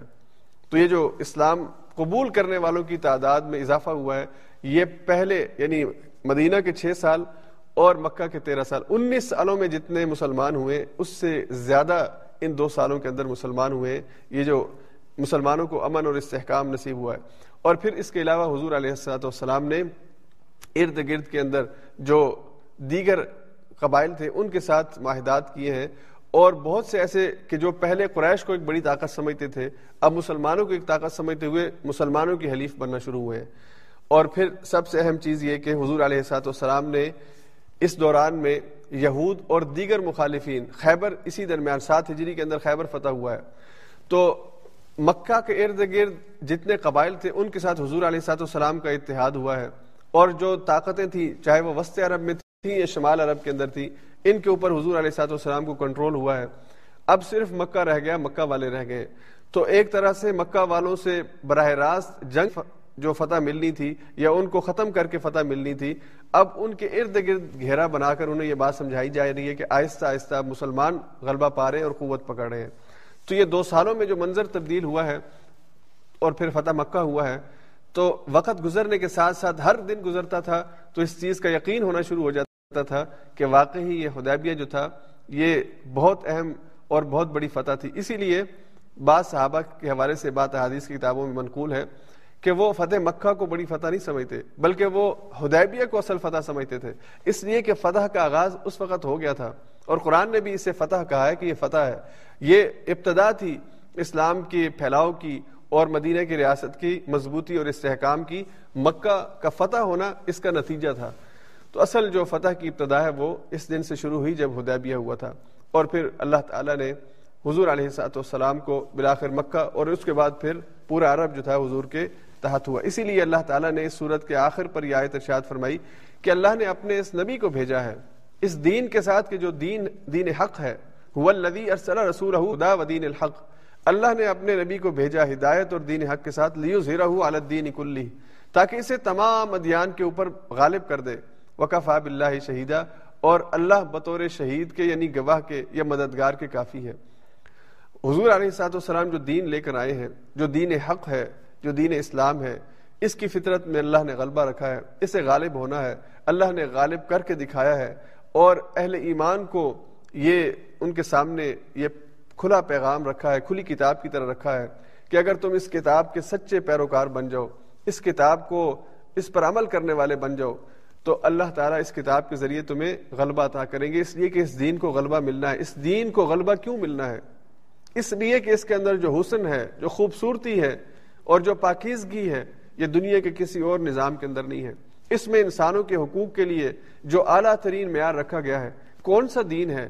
کون سا نظام ہے جو کسی انسان کو یہ بات سمجھاتا ہو کہ تمہارا پڑوسی اگر تمہاری وجہ سے تکلیف میں ہے تو تم مسلمان ہی نہیں ہو۔ یعنی تمہارے ایمان کا سوال جو ہے، یہ سوالیہ نشان بن جائے گا۔ تم اگر خود پیٹ بھر کے کھاتے ہو اور تمہارا پڑوسی بھوکا سوتا ہے، تو تمہارا ایمان نہیں ہے۔ کون سا دین ہے جو اپنے ماننے والوں کو یہ کہتا ہو کہ تم اگر اپنے ماں باپ کے نافرمان ہو تو تم بہت بڑے گناہ گار ہو؟ کون سا دین ہے جو اپنے ماننے والوں کو یہ کہتا ہو کہ تم اگر مظلوم کا حق کھاتے ہو تو یہ حق گویا کہ جہنم کی آگ ہے جو تم اپنے پیٹ میں بھرتے ہو، تمہیں یہ حق واپس کرنا پڑے گا۔ کون سا دین ہے جو انسان کو یہ بات سمجھاتا اور بتاتا ہو کہ تم اگر انسانوں کے ساتھ تجارت کرتے ہو، معاملہ کرتے ہو اور اس میں خیانت کرتے ہو، اس کے اندر ملاوٹ کرتے ہو، تو تم اللہ کی نظروں سے، اللہ کی رحمت سے دور ہو جاتے ہو۔ یہ کون سا دین ہے کہ جو انسانوں کو یہ بات سمجھاتا ہو کہ جو بڑے ہیں، ان کا ادب اور احترام یہ دینی تقاضا ہے اور جو چھوٹے ہیں، ان پر شفقت، یہ دینی تقاضا ہے۔ تو اس دین کی خوبصورتی کی وجہ سے اس دین کو غلبہ ملنا اس کی فطرت میں ہے۔ اس کے اندر جو حسن اور خوبصورتی ہے، اس وجہ سے یہ غالب ہو کے رہے گا۔ اسی لیے جب یہ دین قائم ہوتا ہے، تو پھر باوجود اس کے کہ انسان غلطی کر سکتا ہو، باوجود اس کے کہ اسے غلطی کرنے کی طاقت ہو، لیکن اس دین کے دلوں میں قائم ہونے کے بعد، اس دین کے اثرات کے قائم ہونے کے بعد پھر وہ بچی اپنی ماں کو کہتی ہے، چھوٹے بچوں میں یہ مزاج ڈیولپ ہو جاتا ہے۔ بچی اپنے ماں سے کہہ رہی ہوتی ہے، اماں دودھ میں پانی مت ڈالو۔ اور اماں پوچھتی ہے کہ بیٹا، ہم دودھ میں پانی کیوں نہ ڈالیں؟ دودھ میں پانی ڈالنے سے دودھ بڑھ جائے گا۔ تو بچی کہتی ہے کہ امیر المومنین نے منع کیا ہے۔ مسلمان حکمران، مسلمان ریاست کے ذمہ دار نے منع کیا ہے کہ یہ غلطی نہیں کرنی۔ اور ماں آگے سے کہتی ہے کہ امیر المومنین تو ہمیں نہیں دیکھ رہے۔ تو بچی کیا کہتی ہے؟ بچی کہتی ہے کہ اگر امیر المومنین نہیں دیکھ رہے تو خدا تو دیکھ رہا ہے۔ یہ ایٹیچیوڈ پیدا ہوتا ہے، یہ مزاج پیدا ہوتا ہے جب دین اپنے اصل حسن اور خوبصورتی کے ساتھ معاشرے میں موجود ہوتا ہے۔ جب مظلوم کو اس کا حق دیا جاتا ہے، جب غریب کے سر پر دست شفقت رکھی جاتی ہے، جب بیواؤں کا خیال رکھا جاتا ہے اور جب ظالموں کو زبردستی ان کا ہاتھ روک دیا جاتا ہے کہ وہ غریبوں کے حق پر ڈاکہ نہ ڈالیں، وہ استحصال نہ کریں، تو پھر انسانی رویے یہ پیدا ہوتے ہیں اور معاشرے کے اندر یہ حسن پیدا ہوتا ہے۔ اس کے بعد آگے پھر سورہ حجرات کے مضامین ہے سورہ حجرات دراصل ایک اسلامی معاشرے کی اگر آپ اخلاقی بنیاد سمجھنا چاہیں یا اخلاقی دروس سمجھنا چاہیں تو وہ سورہ حجرات اس کا خلاصہ ہے۔ ابتدا میں اللہ تعالیٰ نے حضور علیہ سات والسلام کی جو مجلس ہے، جو حضور علیہ والسلام کا مقام اور مرتبہ ہے اور آپ کا جو حق ہے اس کو بیان کیا کہ آداب بحق نبی صلی اللہ علیہ وسلم کیا ہے تو اللہ نے کہا، لا تقدموا بین یدی اللہ و رسولی۔ اللہ اور اس کے رسول سے آگے مت بڑھ جاؤ۔ اس معنی میں کہ اگر حضور علیہ صاحب السلام کہیں چل رہے ہیں تو تب بھی آپ سے آگے نہ بڑھا جائے۔ اور دوسرا معنی یہ کہ اگر اللہ اور اس کے رسول کا کوئی حکم آ گیا ہے تو اس حکم سے آگے مت بڑھ جاؤ۔ اللہ اور اس کے رسول کی کوئی بات آ گئی ہے تو پھر یہ نہ کہو کہ یہ بات تو پرانے وقتوں کی ہے۔ اب آج کے دور میں یہ بات فٹ نہیں بیٹھتی اور مجھے تو یہ نہیں سمجھ آتی، میں سمجھتا ہوں کہ یہ ٹھیک ہے۔ یہ بات کہنا قرآن اور حدیث کے مقابلے میں یہ وہ بات ہے جو قرآن کہہ رہا ہے کہ اللہ اور اس کے رسول سے آگے مت چلے جاؤ۔ اگر تمہاری سمجھ میں بات نہیں آ رہی تو اپنی سمجھ کو ٹھیک کرو اور اس بات کو سمجھنے کی کوشش کرو۔ اگر تم یہ کام کرو گے کہ اتنی بڑی ضرورت کرو گے قرآن کی آیت کے مقابلے میں، اللہ کے رسول کی صحیح حدیث کے مقابلے میں اپنی رائے کو اور اپنی فکر اور فلسفے کو آگے لانے کی کوشش کرو گے تو اللہ فرماتے ہیں کہ یہ عمل تمہارے اعمال کے ضائع ہونے کا ذریعہ بن جائے گا۔ اتنی بڑی ضرورت ہے تو پھر تمہارے سارے اعمال انتہ بتا اعمالکم وان تم لا تشعرون۔ اور پھر اللہ نے کہا کہ اگر حضور علیہ سات وسلام موجود ہوں تو ان کی موجودگی میں بھی اپنی آواز کو پست رکھو۔ اور دوسرا مفہوم یہ ہے کہ اگر حضور علیہ سات وسلام جہاں پہ آپ کی خبر ہے، روزہ مبارک ہے، وہاں پر آپ ہیں تو آپ اپنی آواز کو پست رکھیں۔ اونچا نہ بولیں وہاں پر۔ یا غزون اسوات ہوں فوق رسول اللہ۔ تو اپنی آواز کو وہاں پہ پست رکھنا ہے۔ اور پھر حضور علیہ سات وسلام کے حجرات کے پیچھے سے جو لوگ آواز دیتے تھے اور یہاں پہ اس کے پس منظر میں ان بدوؤں کا ذکر ہے کہ جو آ کے اونچی آواز میں حضور کو بلایا کرتے تھے اور یہ خیال نہیں کرتے تھے کہ حضور اس وقت آرام کر رہے ہوں گے، تو ان سے کہا گیا کہ یہ مت کرو، یہ نادانی کا کام ہے۔ حضور علیہ سات والسلام جس وقت باہر موجود ہوں، اس وقت ان سے بات چیت کیا کرو اور اگر وہ حجرات میں تو طریقے اور سلیقے سے اور اگر ملنے کا وقت ہے تو ملا جا سکتا ہے۔ اس لیے یہ آداب جو ہیں، یہ مسلمانوں کو وہاں پہ سکھائے گئے۔ پھر اللہ تعالیٰ نے ایک بہت اہم توجہ اور ہدایت کی ہے مسلم معاشرے کو۔ کہ اگر تمہارے درمیان کوئی خبر لے کر آئے، اور وہ خبر ایسی خبر ہو جو بڑی خبر ہے، جس کے کچھ نتائج ہو سکتے ہیں، اس کی تحقیق کر لیا کرو۔ ان جا گم فاسکون بنا بین فتح اگر تمہارے پاس کوئی خبر لے کر آیا ہے، تو اس خبر کی تصدیق کر لو۔ ایسا نہ ہو کہ تم نادانی اور غفلت میں کوئی بڑا غلط کام کر لو، کوئی گناہ کا کام کر لو۔ یہاں پہ ایسا جو حکم دیا گیا ہے آج کے دو مجھے کوئی آ کے بتائے گا آپ کے بارے میں فلاں نے یہ بات کی ہے۔ آپ کو کوئی بتائے گا آپ کے بارے میں فلاں بندہ وہاں پہ یہ بات کر رہا تھا۔ اب اگر وہ غیبت ہے یا وہ برائی ہے تو ہم وہ بات سن کے اس ساتھی کے بارے میں ایک رائے بنا لیتے ہیں۔ تو اللہ تعالیٰ کہہ رہے ہیں کہ اگر تمہارے پاس کوئی ایسی خبر لے کر آئے جس کے کچھ نتائج ہو سکتے ہیں تو پھر اس خبر کی تصدیق کر لیا کرو۔ ہر خبر کی تصدیق کی ضرورت نہیں ہے۔ بعض خبریں ہوتی ہیں جو انفارمیشن ہوتی ہیں، عمومی قسم کی ہوتی ہیں۔ مثال کے طور پر کوئی آ کے یہ کہے کہ فلاں جگہ پہ ایکسیڈنٹ ہوا ہے اور اتنے لوگوں کی ڈیتھ ہو گئی ہے۔ تو انسان افسوس کا یہ کہے کہ خدا نہ خواستہ آپ کے والد صاحب کی، یا آپ کے بھائی کی، یا آپ کے عزیز کی ڈیتھ ہوگی اب اس کے ساتھ کیونکہ آپ کا ایک تعلق ہے اور اس پر اس خبر کا ایک آگے پھر نتیجہ نکلنا ہے کہ آپ کو جنازے کی تیاری کرنی ہے، آپ کو اس میں شرکت کے لیے۔ تو ایسا نہ ہو کہ کوئی آپ کو جھوٹی خبر دے اور آپ وہاں پہ پہنچے تو معاملہ کچھ اور ہو۔ یا آپ کے بارے میں کوئی آپ کو خبر دے کہ فلاں صاحب آپ کے بارے میں یہ بات کر رہے تھے۔ اب اس کا کیونکہ ایک نتیجہ ہونا ہے کہ اگر وہ بات اچھی ہے تو آپ کے ذہن میں اس کا ایک اچھا تصور پیدا ہوگا اور اگر بری ہے تو آپ کے ذہن میں اس شخص کا ایک غلط امیج پیدا ہوگا۔ اور یہ بات اگر مسلم معاشرے سے متعلق ہے کہ مسلم معاشرے کو اس خبر کے بعد کوئی خنا ہے تو اللہ نے کہا کہ اس کی تحقیق کیا کرو۔ اور پھر اللہ نے کہا کہ اگر دو مسلمان آپس میں جھگڑ پڑے تو ان کے درمیان صلح کروا دو۔ دو افراد آپس میں لڑیں تو ان کی صلح کروا دو۔ اور دو گروہ آپس میں لڑیں تو ان کی صلح کروا دو۔ اور پھر اللہ نے کہا فیم بغت اہدا ہما الخرا اگر ایک دوسرے پر بغاوت پر اتر آئے، زیادتی پر اتر آئے فقات التی تبغی حتیٰ تفیع الا امر اللہ تو پھر جس نے زیادتی کی ہے اس کو روکنے کے لیے تم نے اس گروہ کے ساتھ مل کر جس کے خلاف زیادتی ہو رہی ہے، تم نے مل کر اس کے ایک فرد یا ایک گروہ بغاوت پر اتر آیا اور زبردستی، زور زبردستی کے ذریعے اور ظلم کے ذریعے اپنی بات منوانا چاہتا ہے یا اپنا حق جو ہے وہ دوسرے کا حق چھیننا چاہتا ہے، تو پھر آپ مظلوم کے ساتھ ہی بن جائیں، مظلوم کے ساتھ کھڑے ہو جائیں، اور بھی اس کے ساتھ کر سکتے ہیں، حتیٰ کہ اس کے ساتھ پھر قتال بھی کر سکتے ہیں۔ فقات التی تبغی قرآن کہتا ہے کہ اس کے ساتھ قتال کرو جو بغاوت پر اتر آیا ہے۔ تو افراد کے درمیان صلح، یہ اس کا حکم ہے، معاشروں کے درمیان یا دو گروہوں کے درمیان صلح، یہ بھی۔ اور اگر مثال کے طور پر دو مسلمان حکومتیں آپس میں لڑنا شروع ہو جائیں، تو ان مسلمان حکومتوں کے درمیان صلح کروانے کے لیے افراد ظاہری بات ہے اور اگر حکومتیں پھر بھی باز نہیں آتی اور اس میں ایک حکومت زیادتی کر رہی ہے تو اس حکومت کے خلاف چلنا چاہے وہ اس کی اپنی قوم ہو یا اس کی ایمان کا تقاضا ہے کہ انسان پھر حق کے لیے کھڑا ہو کہ میری قوم اور میری حکومت اگر غلطی کر رہی ہے، زیادتی کر رہی ہے، تو میں اس کے خلاف آواز اٹھاتا ہوں۔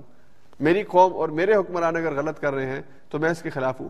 تو عدل کے ساتھ کھڑے ہونے کا حکم دیا گیا ہے۔ اگر قوم عدل کے خلاف جاری ہے، تو پھر آپ قوم کے خلاف کھڑے ہوں اور اگر قوم عدل کے رستے پر ہے تو پھر آپ قوم کے ساتھ کھڑے ہوں۔ اور پھر اللہ نے ایک اور اہم حکم، ایک اور اہم توجہ یہاں پہ کروائی۔ ان نمل منون اخوا تمام اہل ایمان بھائی ہیں۔ یہ دینی اخوت کا جو رشتہ ہے، یہ بہت اہم ہے۔ جس کو حضور علیہ سات والسلام نے اپنی بہت سی حادیث میں بیان کیا۔ تو آپ نے کہا کہ مسلمان مسلمان کا بھائی ہے۔ اور مسلمان اپنے عمل سے، اپنی بات سے، اپنی زبان سے اپنے بھائی کو تکلیف نہیں دیتا۔ کسی انسان کو تکلیف نہیں دیتا۔ بھائی تو اس کا زیادہ حق ہوتا ہے۔ تو مسلمان اپنی زبان سے، اپنے ہاتھ سے کسی کو تکلیف نہیں دیتا۔ مسلمان وہ ہے کہ جس کے ہاتھ اور زبان سے دوسرے مسلمان اور دوسرے انسان محفوظ رہتے ہوں۔ یعنی اس کی ایزا اور تکلیف کسی کو نہ پہنچے، نہ اس کی زبان سے، نہ اس کے ہاتھ سے۔ اور پھر یہ جو اخوت کا رشتہ ہے اس کو اللہ نے کہا کہ مسلمان آپس میں بھائی ہیں۔ اللہ نے یہ نہیں کہا کہ جٹ آپس میں بھائی ہیں، چودھری آپس میں بھائی ہیں، گجر بھائی ہیں۔ نہیں، اللہ نے کہا مسلمان آپس میں بھائی ہیں۔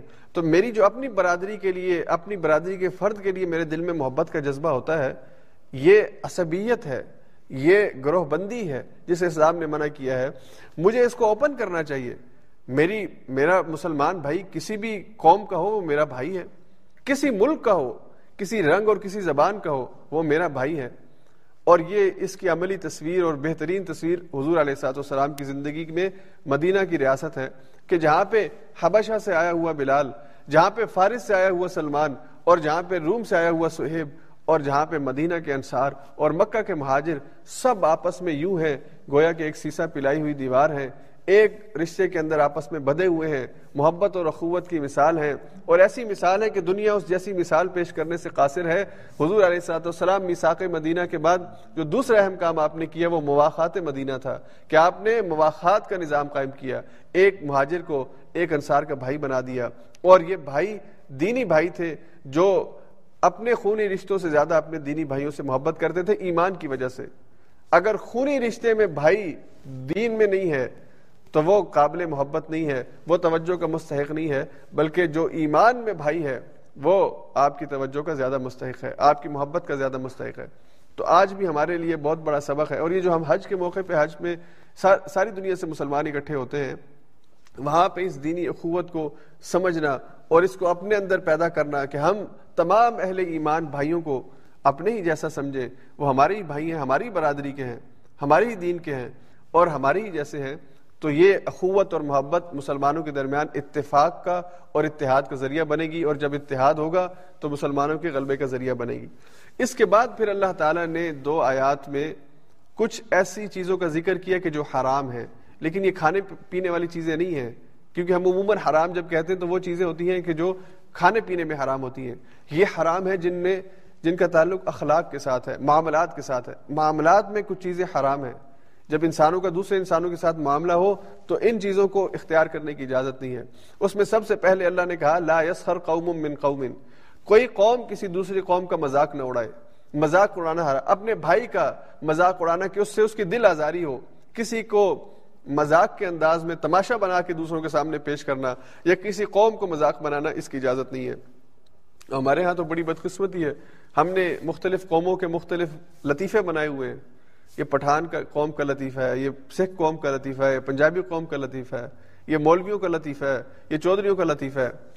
تو اگر کسی قوم کو آپ تحقیر کے انداز میں اس کا مذاق اڑائیں گے، اللہ نے اس کو حرام کہا، اس کی اجازت نہیں ہے۔ اللہ کہتے ہیں، جس کا تم مذاق اڑا رہے ہو، وہ قوم یا وہ فرد، ہو سکتا ہے کہ تم سے بہتر ہو۔ اور اس مذاق اڑانے کو اللہ نے کہا، نہ مرد، مردوں کا مذاق اڑائیں اور نہ عورتیں، عورتوں کا مذاق اڑائیں۔ دوسرے کی جو عزت نفس ہے، اسلام اس کا بہت خیال رکھتا ہے۔ اللہ نے انسان کو شف المخلوقات بنایا ہے۔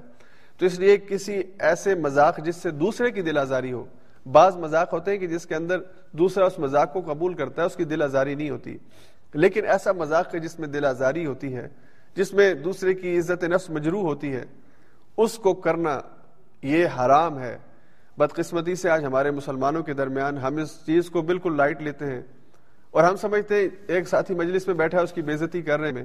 اور سمجھتے ہیں کہ وہ بھی ہنس رہا ہے تو اس کا مطلب ہے وہ قبول کر رہا ہے۔ وہ بیچارہ کسی وجہ سے ہنس رہا ہے۔ یعنی وہ وہاں پہ کیا کرے؟ روئے۔ آپ کا گلا پھاڑے۔ آپ کی زبان نوچ لے۔ نہیں کر سکتا۔ اس کی موجودگی میں آپ اس کو مذاق اور تماشا بناتے ہیں۔ تو اللہ نے کہا کہ یہ حرام ہے۔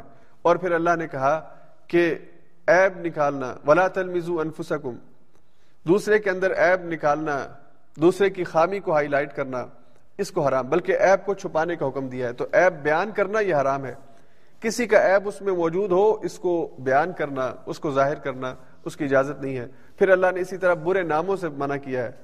ولا تلمزو انفسکم ولا تنابزو بالالقاب ایمان کے بعد بدترین کام اگر کوئی ہو سک یعنی کوئی کام اگر ہو، کوئی کرتا ہے، برے نام سے پکارنا ہے۔ کوئی برے نام سے پکارنا، کسی کو نکٹھو کہہ دینا، کسی کو نکما کہہ دینا، کسی کو نکارا کہہ دینا، کسی کو کمی کہہ دینا، یہ سارے جو القابات ہیں، جس سے دوسرے کی عزت مجروح ہوتی ہو اس کا چھوٹا پن ثابت کرنا ہو، ان کو اللہ نے حرام کیا ہے یہ اس کی اجازت نہیں ہے۔ بھی پڑتا ہے اور گمان کرنا بھی چاہیے۔ اب ایک عدالت کے اندر جو قاضی بیٹھا ہے فیصلہ کرنے کے لیے، اس کے سامنے جو شواہد آئیں گے، ان شواہد کی موجودگی میں، گواہوں کے بیانات کی موجودگی میں، اس کا ایک گمان، اس کا ایک زن ہوگا جس کی بنیاد پہ وہ فیصلہ کرے گا۔ کیونکہ دونوں طرف کے دلائل سننے کے بعد وہ اپنے گمان پر فیصلہ کرتا ہے تو وہ اس کی اجازت ہے، اس کو وہاں پہ کرنا ضروری ہے۔ لیکن قرآن یہ کہتا ہے کہ ان بعد اسم، بعض گمان ایسے ہوتے ہیں کہ جو گناہ ہوتے ہیں۔ بعض گمان ایسے ہوتے ہیں کہ جن کو کرنے کی اجازت نہیں ہے۔ یعنی دوسرے کے بارے میں جسے ہم بدگمانی کہتے ہیں، یہ بدگمانی کی اجازت نہیں ہے۔ کہ آپ خواہ مخواہ کسی کے بارے میں غلط ایک امیج غلط تصور ذہن میں بنا لیں اور پھر تجسس سے منع کیا ہے۔ ولا تجسسو ٹوہ میں مت لگ جایا کرو۔ ایک دوسرے کی خامیاں تلاش کرنے میں، عیب تلاش کرنے میں پیچھے پڑ جاؤ اس کے، کہ اس کے اندر یعنی جو چیز چھپی ہوئی ہے اس کو ظاہر کرنے کی کوشش کرو۔ یا اس کی ای میلز کو کھول کر اس کے میسیجز کو پڑھ کر یہ یا اس کی ٹیلی فون کالز کو ریکارڈ کر کے تجسس مت کرو۔ تجسس سے منع کیا گیا ہے۔ ولا یکتب بعضکم بعضا۔ اور غیبت مت کیا کرو۔ غیبت اس کو اللہ نے منع کیا ہے، یہ حرام ہے۔ اور غیبت کیا ہے؟ کہ اپنے بھائی کی غیر موجودگی میں اس کی برائی دوسروں کے سامنے بیان کی جائے۔ اس کے اندر وہ برائی اگر موجود ہے اور آپ دوسرے کے سامنے بیان کرتے ہیں، یہ غیبت ہے۔ اور اگر وہ موجود یعنی وہ غیبت اس، وہ برائی اس کے اندر موجود ہی نہ ہو، پھر آپ اس کے بارے میں کوئی غلط بات کریں، یہ بہتان ہے۔ اور بہتان غیبت سے بڑا گناہ ہے کہ کسی کے بارے میں ایسی بات منسوب کر دینا، اس پر الزام تھوپ دینا جو اس میں ہے ہی نہیں، جو اس نے کی ہی نہیں ہے، یہ بہتان ہے کسی کے بارے میں۔ جو حضرت عائشہ پر لگایا گیا تھا، سورہ نور میں ہم پڑھ چکے ہیں۔ تو یہ بہتان، غیبت، ان سب کو اللہ نے حرام قرار دیا ہے۔ اور غیبت کا جو جرم ہے، اتنا بڑا ہے، اللہ نے فرمایا کہ یہ ایسے ہے جیسے اپنے مردہ بھائی کا گوشت کھانا ہے۔ کیا تم پسند کرتے ہو کہ تم اپنے مردہ بھائی کا گوشت کھاؤ؟ انسان تصور نہیں کر سکتا کہ وہ اپنے بھائی کا گوشت کھائے گا اور وہ بھی جو مر چکا ہے۔ تو اللہ نے کہا کہ یہ غیبت کرنا ایسا ہی ہے جیسے اپنے مردہ بھائی کا گوشت کھانا۔ اور قیامت کے دن اللہ تعالیٰ تمہارے نامال کو تمہارے سامنے کھڑا کریں گے اور پھر تم نے جس کی غیبت کی ہوگی، تمہاری نیکیاں اٹھا کے اس کو دے دی جائیں گی۔ اور اگر تمہارے کھاتے میں نیکیاں ہیں ہی نہیں، تو اس کے گناہ اٹھا کے تمہارے اوپر ڈال دیے جائیں گے۔ اور تم پھر وہاں پہ مفلس بن جاؤ گے۔ تو غیبت دوسرے کی برائی کسی کے سامنے بیان کرنا، جو عیب اس میں موجود ہے، اس کو بیان کرنا اس کی اجازت نہیں ہے۔ ہاں کچھ مواقع ایسے ہیں کہ جہاں پر یہ ضروری ہوتا ہے کرنا۔ مثال کے طور پر اگر کسی جگہ کوئی رشتے کا معاملہ ہے، تو کسی لڑکے یا لڑکی کے بارے میں آپ سے پوچھا جا رہا ہے۔ تو وہاں پر پھر آپ اس کی، اگر کوئی خامی ہے، وہ بیان کرتے تو یہ غیبت نہیں ہوتی۔ اسی طرح کسی جگہ کوئی کیس عدالت کے اندر معاملہ چل رہا ہے اور قاضی کو اس شخص کے بارے میں لوگوں سے پوچھتا ہے کہ وہ فلاں کے کریکٹر کے بارے میں آپ کیا جانتے ہیں، تو پھر وہاں پر اس کے بارے میں جو آپ کو پتا ہے، وہ آپ بتائیں گے تو یہ غیبت نہیں ہے۔ اسی طرح سے اگر آپ کسی تنظیم میں، کسی سوسائٹی میں، کسی محلے میں ہیں اور وہاں پر کسی فرد کو کوئی ذمہ داری دی جا رہی ہے، اس فرد کے اندر کوئی خامی ہے، اس کو دوسروں کے سامنے بیان کرنا یہ غیبت نہیں ہے۔ اس لیے کہ اس کی خامی کو ظاہر کر کے اس تنظیم کو یا اس سوسائٹی کو یا اس مجلس کو اس کا جو صدارت یا ذمہ داری ہے، وہ ایسے بندے کو دینے سے روکنا یا حفظ تقدم کے طور پر کہ غلط ہاتھوں میں نہ جائے، یہ مطلوب ہے۔ کوئی ملک کا وزیر اعظم بننے جا رہا ہے، اس وزیر اعظم کے اندر یا اس کینڈیڈیٹ کے اندر اگر کوئی خامی ہے، اس کو دوسرے کے سامنے بیان کرنا کہ وہ کرپشن کرتا ہے، وہ اس نے ناجائز دولت اکٹھی کی ہوئی ہے یا وہ ٹیکس نہیں پے کرتا ہے، یہ باتیں پھر غیبت میں نہیں آتی۔ تو اس کے مختلف مدارج ہیں، مختلف اس کی تفصیلات ہیں، لیکن بلا ضرورت جہاں پہ یہ ساری چیزیں جو میں نے بیان کی ہے اس کے علاوہ کوئی اور ضرورت نہ ہو۔ صرف اپنی زبان کے چسکے کے لیے دوسرے کی برائی، اپنے کسی دوست سے، بھائی سے یا کسی سے کہنا یا کسی اور کے سامنے کہنا، یہ غیبت ہے اور غیبت حرام ہے۔ اور غیبت کرنے والے کو قیامت والے دن اللہ کی طرف سے عذاب ملے گا، اس کو جہنم کے اندر پھینکا جائے گا۔ اور اس کے بارے میں اللہ نے قرآن کریم میں اور حضور علیہ سات والسلام نے جب معراج کا سفر کیا تو آپ نے ان لوگوں کو بھی جہنم میں دیکھا کہ جو دنیا میں غیبت کیا کرتے تھے، دوسروں کی برائیاں بیان کیا کرتے تھے۔ اور بڑی بدقسمتی سے آج یہ ہمارے مسلمان کے درمیان عام ہے چیز۔ اور مزید بدقسمتی یہ کہ یہ مسلمان بہنوں میں، عورتوں میں چیز زیادہ ہے۔ خواتین، ان کا یہ مشغلہ ہے۔ وہ دوسرے کسی عورت کے بارے میں خواہ مخواہ اس کا کوئی فائدہ نہیں ہے، لیکن اس کے بارے میں نیگیٹو بات کریں گی۔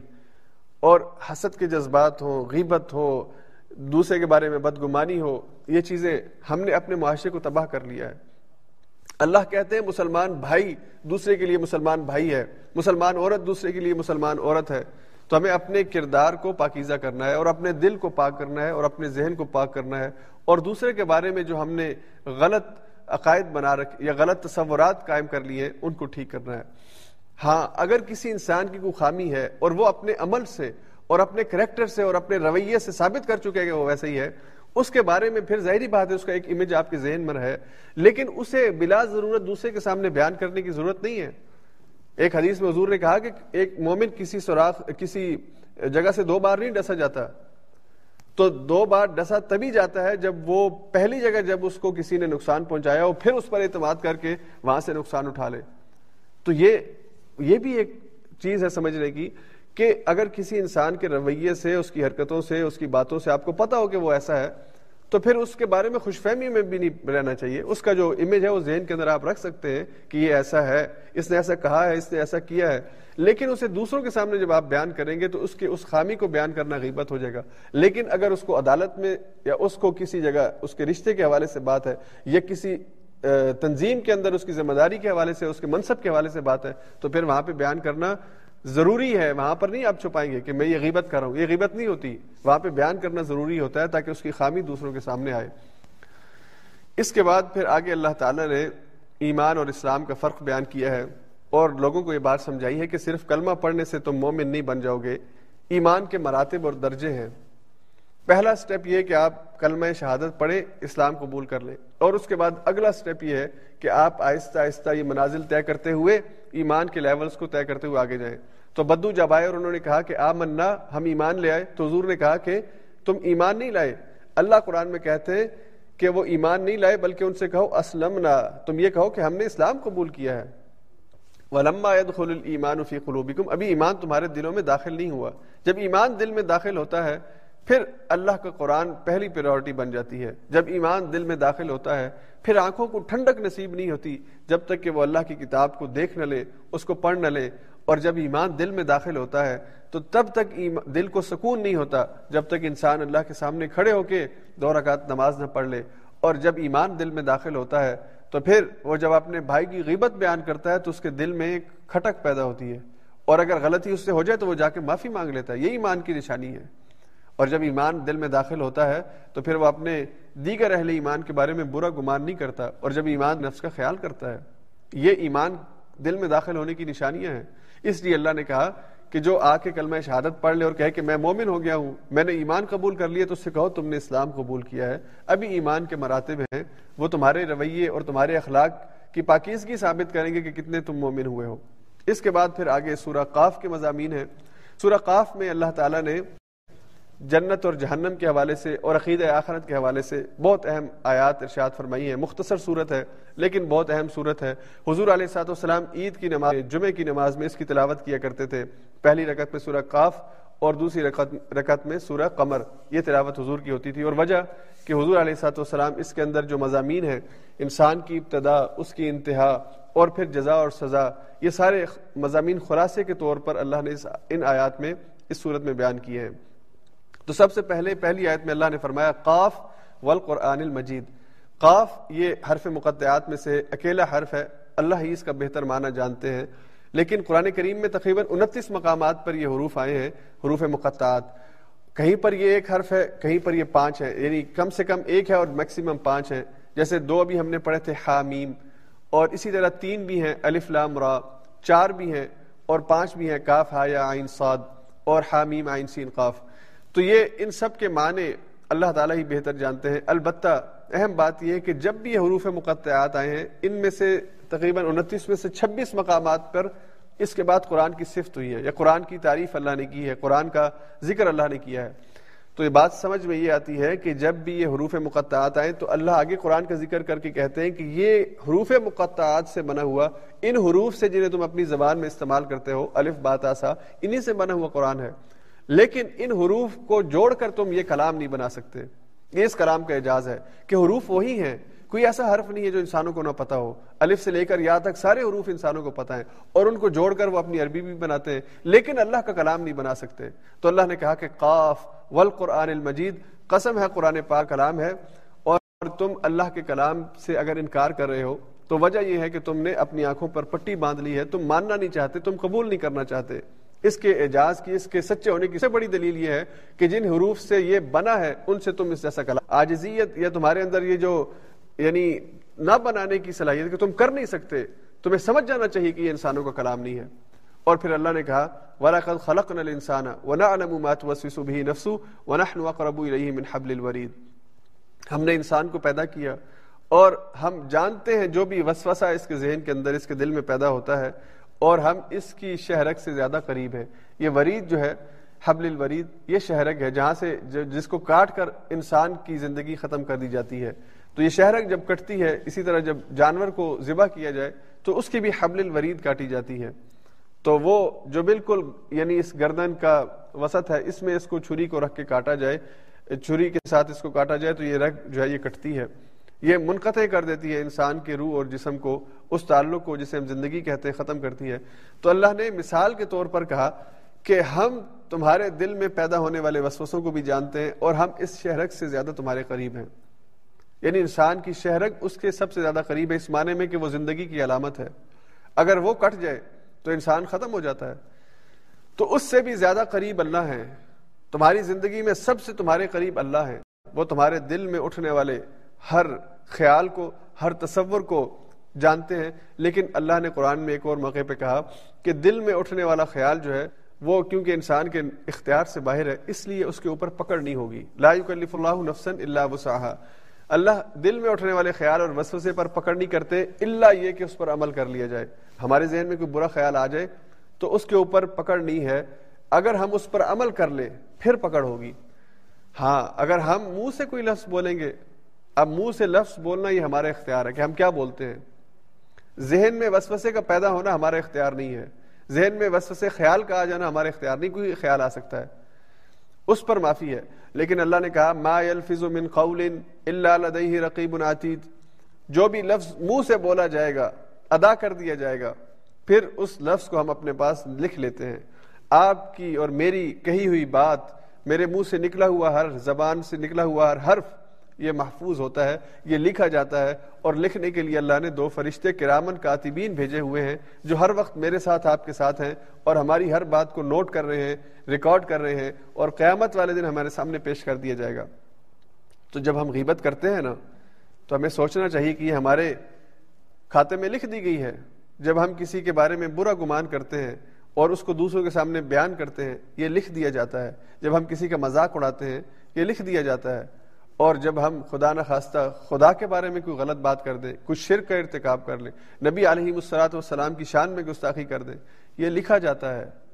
تو اللہ نے کہا کہ ما الفظ من قول اللہ لدہی رقیب عتید، جو بھی لفظ تم زبان سے نکالتے ہو، جو بھی لفظ تم بولتے ہو، تمہارا قول ہے، اس قول کو ایک نگران اس کے اوپر مقرر ہے جو لکھتا ہے، اس کو محفوظ کر رہا ہے اور قیامت کے دن تمہارے سامنے پیش کر دیا جائے گا۔ اور پھر اگلی آیات میں اللہ تعالیٰ نے جہنم کی سختی کا ذکر کیا کہ یہ دنیا کے اندر جو اللہ سے غفلت کی زندگی ہے، اللہ سے دوری کی زندگی ہے، یہ جہنم کی طرف لے جائے گی اور جہنم انسانوں سے بھر دی جائے گی۔ اور اللہ جہنم سے پوچھیں گے کہ حل من مزید؟ کہ تجھے جتنے انسان میں نے دیے ہیں، یہ تیرے لیے کافی ہے مجھے تجھے مزید چاہیے؟ یعنی جہنم کی بھڑکتی ہوئی آگ انسانوں کو اپنے اندر جلائے گی اور جلا کے راک کر دے گی۔ پھر اس وجود کو ختم نہیں کیا جائے گا، بلکہ وہ جلتا رہے گا ہمیشہ کی آگ کے اندر۔ اور اللہ اس جہنم سے کہیں گے کہ تیرے بھڑکنے میں اور انسانوں کی ضرورت ہے۔ یعنی کہ جہنم اپنے غیظ و غضب کے ساتھ خدا کے منکروں، خدا کے انکار کرنے والوں اور باغیوں کے لیے اپنی تپش اور اپنی آگ بھڑکا رہی ہے۔ اور اگر کوئی اپنے آپ کو باز نہیں کرتا تو پھر اپنی آگ کو اور بھڑکاتی ہے اور اس کا غضب اور بھڑکتا ہے۔ اس لیے کہ اس کو بھی اللہ کی نافرمانی پر انسانوں پر غصہ آتا ہے۔ اور پھر اللہ نے اس کے ساتھ جنت کا ذکر کیا۔ یہ اللہ کی سنت ہے۔ اللہ جب بھی جنت کا ذکر کرے، ساتھ دوسرا پہلو بھی بیان کرتے ہیں کہ صرف ڈراوا نہیں ہے۔ ڈراوا تو اس کے لیے ہے جو نافرمانی کرتا ہے، جو ماننے والے ہیں، جو اللہ کے آگے جھکنے والے ہیں۔ اللہ ان کے لیے کہتا ہے کہ میں نے تمہارے لیے ازلفت الجنت للمتقین۔ جنت کو میں نے سجایا ہے، جنت کو تیار کیا ہے۔ اور جنت جس کے بارے میں حضور علیہ صاحب والسلام نے بتایا کہ اسے اللہ تعالیٰ تیار کرتے ہیں، اہل ایمان کے لیے اس کو مزین کرتے ہیں اور خوبصورت بناتے ہیں۔ تو اللہ نے کہا کہ وہ جنت تیار کی جا رہی ہے، اسے مزین اور خوبصورت بنایا جا رہا ہے۔ اس کے اندر پینٹ ہو رہا ہے، اس کے اندر ڈیکوریشن ہو رہی ہے۔ کس کے لیے؟ للمتقین، ایمان لانے والوں کے لیے۔ اب وہ ڈیکوریشن مجھے نظر نہیں آ رہی، آپ کو نظر نہیں آ رہی، لیکن اللہ کا کلام ہمیں بتا رہا ہے، اس لیے اگر اللہ کے کلام پہ یقین ہے اور اس کو ہم اللہ کا کلام سمجھتے ہیں تو اس کے پڑھنے سے پھر ہمیں اطمینان ہوتا ہے کہ واقعی اللہ نے ہمارے لیے جنت تیار کر رکھی ہے، وہ ہمارا انتظار کر رہی ہے۔ اور اللہ کہتے ہیں، ہاذا ما توعدون لكل اواب حفیظ من خشی الرحمن بالغیب. غیب کی بنیاد پر جو اپنے رب سے خشیت اختیار کرتا ہے یعنی اللہ کو بن دیکھے اس کو مانتا ہے اور اللہ کو بن دیکھے اس کو راضی کرنے کے لیے ساری زندگی تگو دو کرتا رہتا ہے، اللہ کہتے ہیں، جنت میں نے اس کے لیے تیار کر رکھی ہے۔ کہ اسے یقین ہے، اسے میرے پاس آنا ہے۔